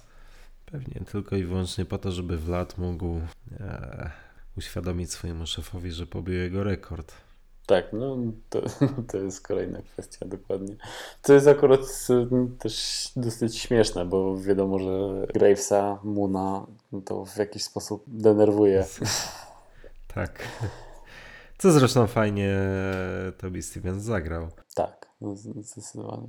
No ale tu oczywiście zaczyna się ten właśnie okropne CGI. Ale ty teraz mówisz o której scenie? O... O kotwicy, o każdej w sumie. O każdej od, tym, od tego momentu, czyli jak rzuca kotwicę i spada tym pojazdem jakby w dół na linię. Nie, ja absolutnie, jeśli chodzi o tę scenę, ja absolutnie nie zamierzam jej bronić. To prawdopodobnie cała ta scena i spadania tym pojazdem e, i później tego, Kitesurfingu. Boże, kitesurfingu, parasurfingu, nawet nie wiem jakiego słowa tutaj użyć. To jest żenujące, to jest żenujące, tak, to tego się nie da wybronić, to, to, to wyglądało strasznie, to wygląda strasznie. Drama, to po prostu tragedia. Chociaż, chociaż to również może być gdzieś przykład na brak gdzieś zrozumienia i wyczucia przez reżysera zamysłów scenarzystów. Bo jeśli kiedyś będziesz czytał nowelizację Raymonda Bensona, o której wcześniej już wspomniałem, to ta scena na kartach książki jest całkiem emocjonująca, ponieważ tutaj fajnie dosyć Benson opisuje to, jak Bond, jaki to jest dla niego wysiłek, w jaki sposób on walczy o życie, tak. To gdzieś na papierze brzmi nawet całkiem przekonująco i ten suspens jest, suspens jest wyczuwalny, ale przeniesienie tej koncepcji na ekran i to jeszcze w taki sposób, no, eh, budzi nawet nie uśmiech polintowania, ponieważ to uśmiechu mojego nigdy nie budziło. To jest po prostu straszne. To prawda, to prawda. Natomiast mimo wszystko y, jakoś te parę dni temu, jak, jak odświeżałem ten film, to mimo tego bezsensu i okropnej realizacji, to jakoś się uśmiechałem. Naprawdę? Jak w kinie, tak jak mówiłem, byłem po prostu zły i to była część filmu, której po prostu nienawidziłem. Tak teraz się z tego śmiałem. No ale z... to nie był uśmiech politowania? Po trochu tak, ale po trochu też myślę, że to jest ta kwestia, o, o której chyba zaczynałem mówić przed, przed rozpoczęciem omawiania filmu Scena po scenie. To jest to, że przez te 20 lat widzieliśmy już tyle absurdów w kinie i to naprawdę przestało aż tak dziwić, że jacyś bohaterowie są w stanie robić takie rzeczy, jak, jak James, tu- James tutaj. I już mnie to tak nie razi, naprawdę, Naw- nawet ta scena. Oczywiście nie jest to coś, co powiem, że lubię albo co chciałbym, żeby James robił w, w każdej części, natomiast nie napawa mnie to obrzydzeniem tak jak te 20 lat temu. W miarę sprawiało mi w pewien sposób rozrywki. Hmm. Jestem bardzo ciekawy w ogóle kwestii tego, jak patrzą na, na taki film ludzie o wiele młodsi od nas i tacy, którzy wychowali się na właśnie triple X-ach, czy... No ale właśnie, czy ktoś się wychował na Triple X'ach i tego typu filmach? Owszem, masz filmy typu, zgadza się, w innych gatunkach, Transformers, e, tego typu kino, okej, zgoda, pewnie. Tylko, no, dobre pytanie, to jest dobre pytanie. Jak postrzegają serię o Bondzie osoby faktycznie nieco młodsze od nas? albo sporo Tak, młodszy. i- Niestety. Już abstrahując od tego, że w ogóle e, co pokazały ostatnie miesiące, kiedy Bondy pojawiły się na HBO i gdzie okazało się po komentarzach na internecie, że tak naprawdę młodzież w ogóle wcześniej nie oglądała tych starych części o Bondzie. Ale jestem właśnie bardzo ciekawy, jak, jak, jak patrzę na takie Die Another Day, znając poniekąd myślę, że nie wiem, serię na przykład e, Szybcy i Wściekli i to, co się tam dzieje, tak? I w jaki sposób chodząc, na, na, no, no bo oglądasz w tej chwili szyb, Szybkich i Wściekłych, nawet nie wiem, ten trailer, który się pojawił ostatnio. Nie wiem, czy widziałeś e, trailer dziewiątki chyba. Dziewiątki? Ósemki? Nie wiem, nie wiem, która jest teraz część. Znaczy, mnie seria Szybki, Szybcy i Wściekli przestała interesować po części drugiej, bo część druga była beznadziejna i od tego czasu nie wiem, czy obejrzałem jakiś cały, cały film z tej serii. Ale no faktycznie seria Szybcy i Wściekli jest fenomenem kina, bo tej serii nie da się inaczej na tyle, na ile widziałem fragmenty poszczególnych części, nawet już nie wiem, bo nie ma dla mnie znaczenia, czy to była czwórka, piątka czy szóstka. To, te, te, w tej serii się nie da inaczej rozpatrywać jak w kategoriach guilty pleasure. Ale mimo wszystko zarabia przecież gigantyczne, zarabia pieniądze, o których Bond może pomarzyć. Dokładnie. No może być tak, że faktycznie część osób, które ogląda Day Another Day, e, przechodzi nad tą sceną do porządku dziennego. Okej, scena jak każda inna, jedziemy dalej, tak? Nie mówię, że to jest coś złego, to po prostu jest e, gdzieś znak czasów. Wracając do, do, do fabuły, mamy drętwą gadkę pomiędzy Jinx a Mirandą, ewakuację lodowego pałacu, który się oczywiście roztapia. No i w końcu kolejne wykorzystanie niewidzialnego Astona i za chwilę pościg z Jaguarem. Jedyne co, jedyna rzecz, która mi się podobała w tej koncepcji niewidzialnego Astana, to jest ta scena, w której e, bodajże przyjeżdżający na skuterze śnieżnym, tak, jakiś e, zło wjeżdża w nic i się oto przewraca. No to akurat było faktycznie, potrafiło wywołać gdzieś uśmiech. No i przechodzimy do, do pościgu samochodowego, czy pojedynku właściwie, bo to nie pościg, pojedynek samochodów, czyli Jaguara, którym kieruje Zao i, i Astona. Jaguara, który oczywiście ma termowizję, w której widzi niewidzialne samochody. Tak, tak. Nie wiem, dla mnie tej sceny mogłoby po prostu nie być. Ona wygląda ładnie, fajnie i efektownie, ale jeśli chodzi o kwestie samochodów, nie tylko Astana Vanquisha uzbrojonych, wyposażonych w różnej maści gadżety, to już się wypowiadałem wielokrotnie i również dzisiaj. To, to nie jest moja bajka. Tak, no u mnie podobnie, tym bardziej, że ten pościg jest znowu oczywiście otoczony tymi przyspieszeniami kamery, które są okropne. No i mamy tu oczywiście katapultę i ratującą Bonda przed rakietą i oczywiście katapulta, która przypomina gadżet z, Goldfingera i z DB5. Tak jak powiedziałeś, to jest pościg, który no oczywiście jest efektowny, w pewien sposób można tutaj się tym zachwycać. Nie wiem, czy ktoś się zachwyca. Ja chyba również nie. Natomiast Jedynie fajna jest ta reakcja a propos tego gadżetu i tej katapulty, reakcja Brosnana. To jak Brosnan właściwie odegrał reakcję, zamyka dach, tak, takie skinienie głową na zasadzie, no okej, zadanie wykonane, jedziemy dalej, takie bez, bez, bez większych emocji. To, to, to Brosnanowi faktycznie wyszło, ale e, sama ta scena to nie moja bajka. Tak jest. Brosnan akurat w tych motywach jest fantastyczny w, chyba w każdej części, czy to poprawienie krewatu w czołgu, czy Pod wodą. pod wodą, dokładnie. Świat to za mało. Więc to jest taka natura Pierce'a, którą uwielbiam. No ale tutaj oczywiście Pierce zasuwa prosto do pałacu, bo jakimś cudem, nie wiem jakim, wie, że Jinx jest w opałach, co też jest taką trochę bzdurą, bo nie wiem skąd może to wiedzieć. I w pałacu załatwia Zao żyrandolem, rzucając oczywiście jakiegoś one-linera. E, Ratuje Jinx, też e, rozwaleniem szyby e, Astona pierścieniem.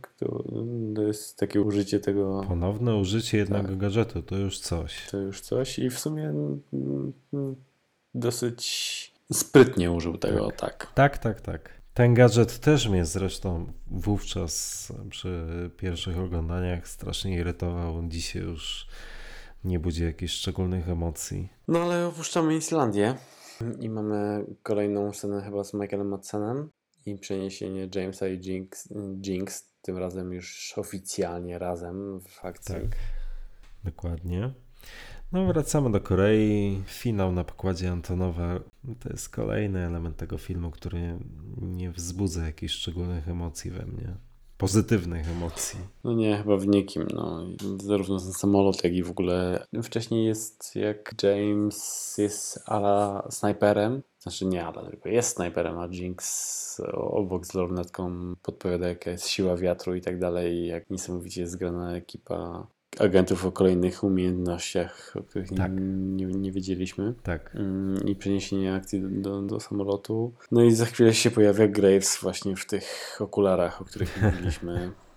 Mm, I kostiumie po I prostu. to jest e, kolejny przykład nieumiarkowania twórców, tak. O ile parę scen wcześniej Graves e, przymierza rękawicę, którą może razić prądem, to był nawet całkiem fajny pomysł. To był fajny pomysł, ale e, kiedy potem przysposobili mu ten e, abs, absurdalny, idiotycznie wyglądający kostium, to, to jedyne co mogłem zapytać to po co? Po co? Na litość boską. I gdyby faktycznie zatrzymali się na etapie tej rękawicy, to bym przeklasnął. Fajne. Coś innego, coś nowego. Jeśli przeciwnik Bonda gdzieś tam mógłby wyrównywać szanse w pojedynku z Bondem, to właśnie w ten sposób. Fajnie, czemu nie? ale, ale, ale nie, oczywiście to się nie mogło tak zakończyć. Musieli pójść krok czy parę kroków dalej i to, to po prostu wyglądało no, żenująco, tak. Nie da się tego inaczej określić. Żenująco. Żenujące to jest idealne określenie tego stroju i nawet, nawet nie wiem jak to nazywać. Jednocześnie oczywiście tutaj już mamy równy podział między pojedynkiem, w pojedynku między Jamesem Gravesem a Jinx i Tak. Mirandą, który no, no okej jest, no mm, też w, w żaden sposób nie sprawia mi radości i nie jestem w stanie o nim powiedzieć niczego dobrego. Może nie jest tak złe z uwagi na to, że przynajmniej nie mają takich kostiumów jak, jak Graves. Ale nie zachwyca chyba zupełnie niczym i oczywiście Jinx albo Bond musi powiedzieć coś na, na koniec, więc coś tam rzuca read this i chyba przebija sza, szablą książkę jeszcze tak, na piersi Mirandy. Potem mamy kolejny beznadziejny efekt CGI, czyli samolot wlatujący w promień generowany przez Ikara. Kolejny efekt, który się absolutnie nie broni w dzisiejszych czasach. No, wówczas też był beznadziejny zresztą. No i cóż, Ratunek helikopterem, tak? Tak, i lot helikopterem dochodzimy do finału filmu. Na szczęście. Tak, tu chyba dwie sceny mamy jeszcze do mówienia. Jedna to kwestia Money Penny, Mm, I- tak. fantazji. Tak, tak, tak, tak. No właśnie, to ten film trochę robił krzywdę Samacie Bond, bo w jej wykonaniu Moneypenny generalnie trzymała Bonda na dystans. Wiadomo, e, że Moneypenny i Bonda łączą, łączy specyficzna relacja, natomiast e, w jej interpretacji Moneypenny raczej gdzieś, gdzieś Bonda dystansowało od siebie, tak? W świecie to za mało. Akurat była fajna scena, w której e, Bond daje jej cygaro, ona wrzuca je do śmietnika z odpowiednim komentarzem, to, to, to do tego zapewne wrócimy w jednym z najbliższych podcastów. A tutaj jakby zupełnie zapomnieli o tym, że to nie jest ta Money Penny, tak? Ta, tu, tutaj trochę inaczej próbowaliśmy ją zinterpretować i, i wszystko to zostało no cóż, wyrzucone do kosza. Nie lubię tej sceny, no nie lubię e, raz, że tej koncepcji wirtualnej strzelnicy i wirtualnej rzeczywistości nie znoszę, to, to, to jeszcze po prostu to jest takie, to nie jest mój poziom mm, żartów, to nie jest ja rozumiem, że tutaj chcieli czymś zaszokować, nie wiem, publiczności, pokazać coś, co e, wiadome było, że tak naprawdę nigdy nie ma racji bytu. E, Natomiast czy to było potrzebne? No nie, no oczywiście, że nie. To jest kwestia, której myślę, że wszyscy by się y, fantastycznie obyli bez tego, nawet w, wirtualnej rzeczywistości, bez zobaczenia tego, jak Penny się całuje z Jamesem. Natomiast mnie nie razi to aż tak bardzo. No je, jest jakaś tam humorystyczna scena, nawet uważam ją za bardziej humorystyczną niż niektóre inne, które omówiliśmy tutaj, szczególnie dialogi. E, Więc no, okej, jest i tyle. No ale właśnie taki jest problem, ponieważ przechodzimy już do powoli do konkluzji. Taki jest poniekąd problem tego filmu. Poszczególne sceny mogą nie razić aż tak bardzo, że tutaj e, zacytuję ciebie. Natomiast kiedy ich jest tak dużo, to w połączeniu niestety rażą bardzo i, i tak jest właśnie w tym filmie, tak. Faktem jest, i tutaj wracamy pewnie do naszych początkowych przemyśleń, Prawdą jest, że dzisiaj ten film już mnie tak nie boli, jak mnie bolał e, na samym początku jeszcze parę lat temu. Ja nauczyłem się przymykać oko na jego mankamenty. Natomiast nie znaczy to, że potrafię przejść obok nich zupełnie obojętnie, tak? bo ewidentnie widać, że, że twórcom po prostu zabrakło wyczucia. Ten film miał i ma bardzo duży potencjał w sobie, bo ma naprawdę intrygujący y, punkt wyjścia. Fabuła jest naprawdę fajna w tym filmie i e, byłby on spokojnie do uratowania.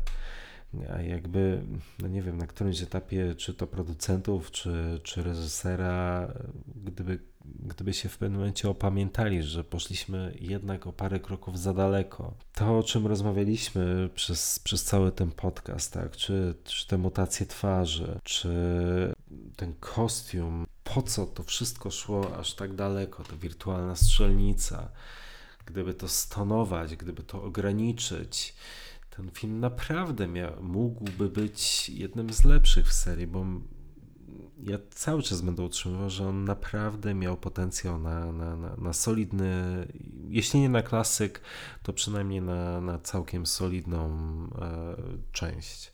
Ja jeszcze może zakończę na swój sposób przewrotnie, że nadal, pomimo tego, że rzeczywiście potrafię się na tym filmie już całkiem nieźle bawić, to nadal uważam, że śmierć nadejdzie jutro w takiej formule i w takiej postaci nie miało prawa powstać. To było wypatrzenie, wypaczenie i wykoślawienie pomysłów Jana Fleminga. To było coś, co poszło zdecydowanie za daleko, ale na swój sposób cieszę się, że ten film powstał w takim kształcie i przybrał taką formę, jaką przybrał. Ponieważ kto wie, gdyby ten film był bardziej stanowany, gdyby ten film był lepiej przyjęty przez publikę, gdyby ten film nie zawierał w sobie tych kiczowatych elementów, o których wspominaliśmy, to być może, być może nigdy nie doczekalibyśmy się rewolucji, jaką było Casino Royale i Casino Royale być może nie miałoby takiej formy, jaką ostatecznie przybrało wybrało. Być może nadal twórcy kontynuowaliby tą bezpieczną i akceptowaną przez wszystkich formułę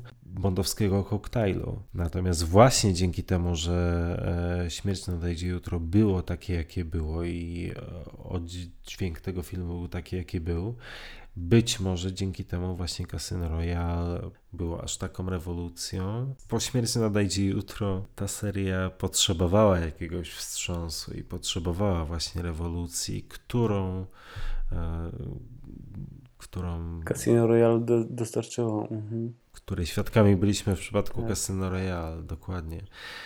Tak więc czasem nie ma tego złego, co by na dobre nie wyszło, a, a, a to chyba jest tego modelowy przykład. Dokładnie tak i w 100% się z Tobą zgadzam i to nie jest tak jak z Skywalker Odrodzenie, gdzie wydaje mi się, że tu akurat nie jestem w stanie wybaczyć twórcom co zrobili w serii montowskiej. Ta część czemuś była potrzebna i w tej chwili na, na, naprawdę ogląda mi się ją o wiele lepiej niż, niż te kilkanaście lat temu. Tak jak mówisz, ma to kolejne plusy, nie tylko w kontekście takiej, że po, po tym czasie ogląda się to lepiej, tylko to też przyczyniło się do, do zmiany serii w e, kolejnych częściach. No i chyba tak trzeba do tego filmu podchodzić. No. Ta seria miała kilka takich, takich e, części, które no, były odskocznią w zupełnie innym kierunku i może w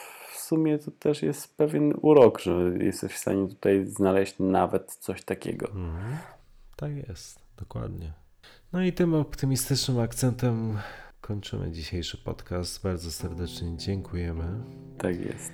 Dzięki wielkie. Jak zwykle JamesBondTeam.pl wróci. Do usłyszenia.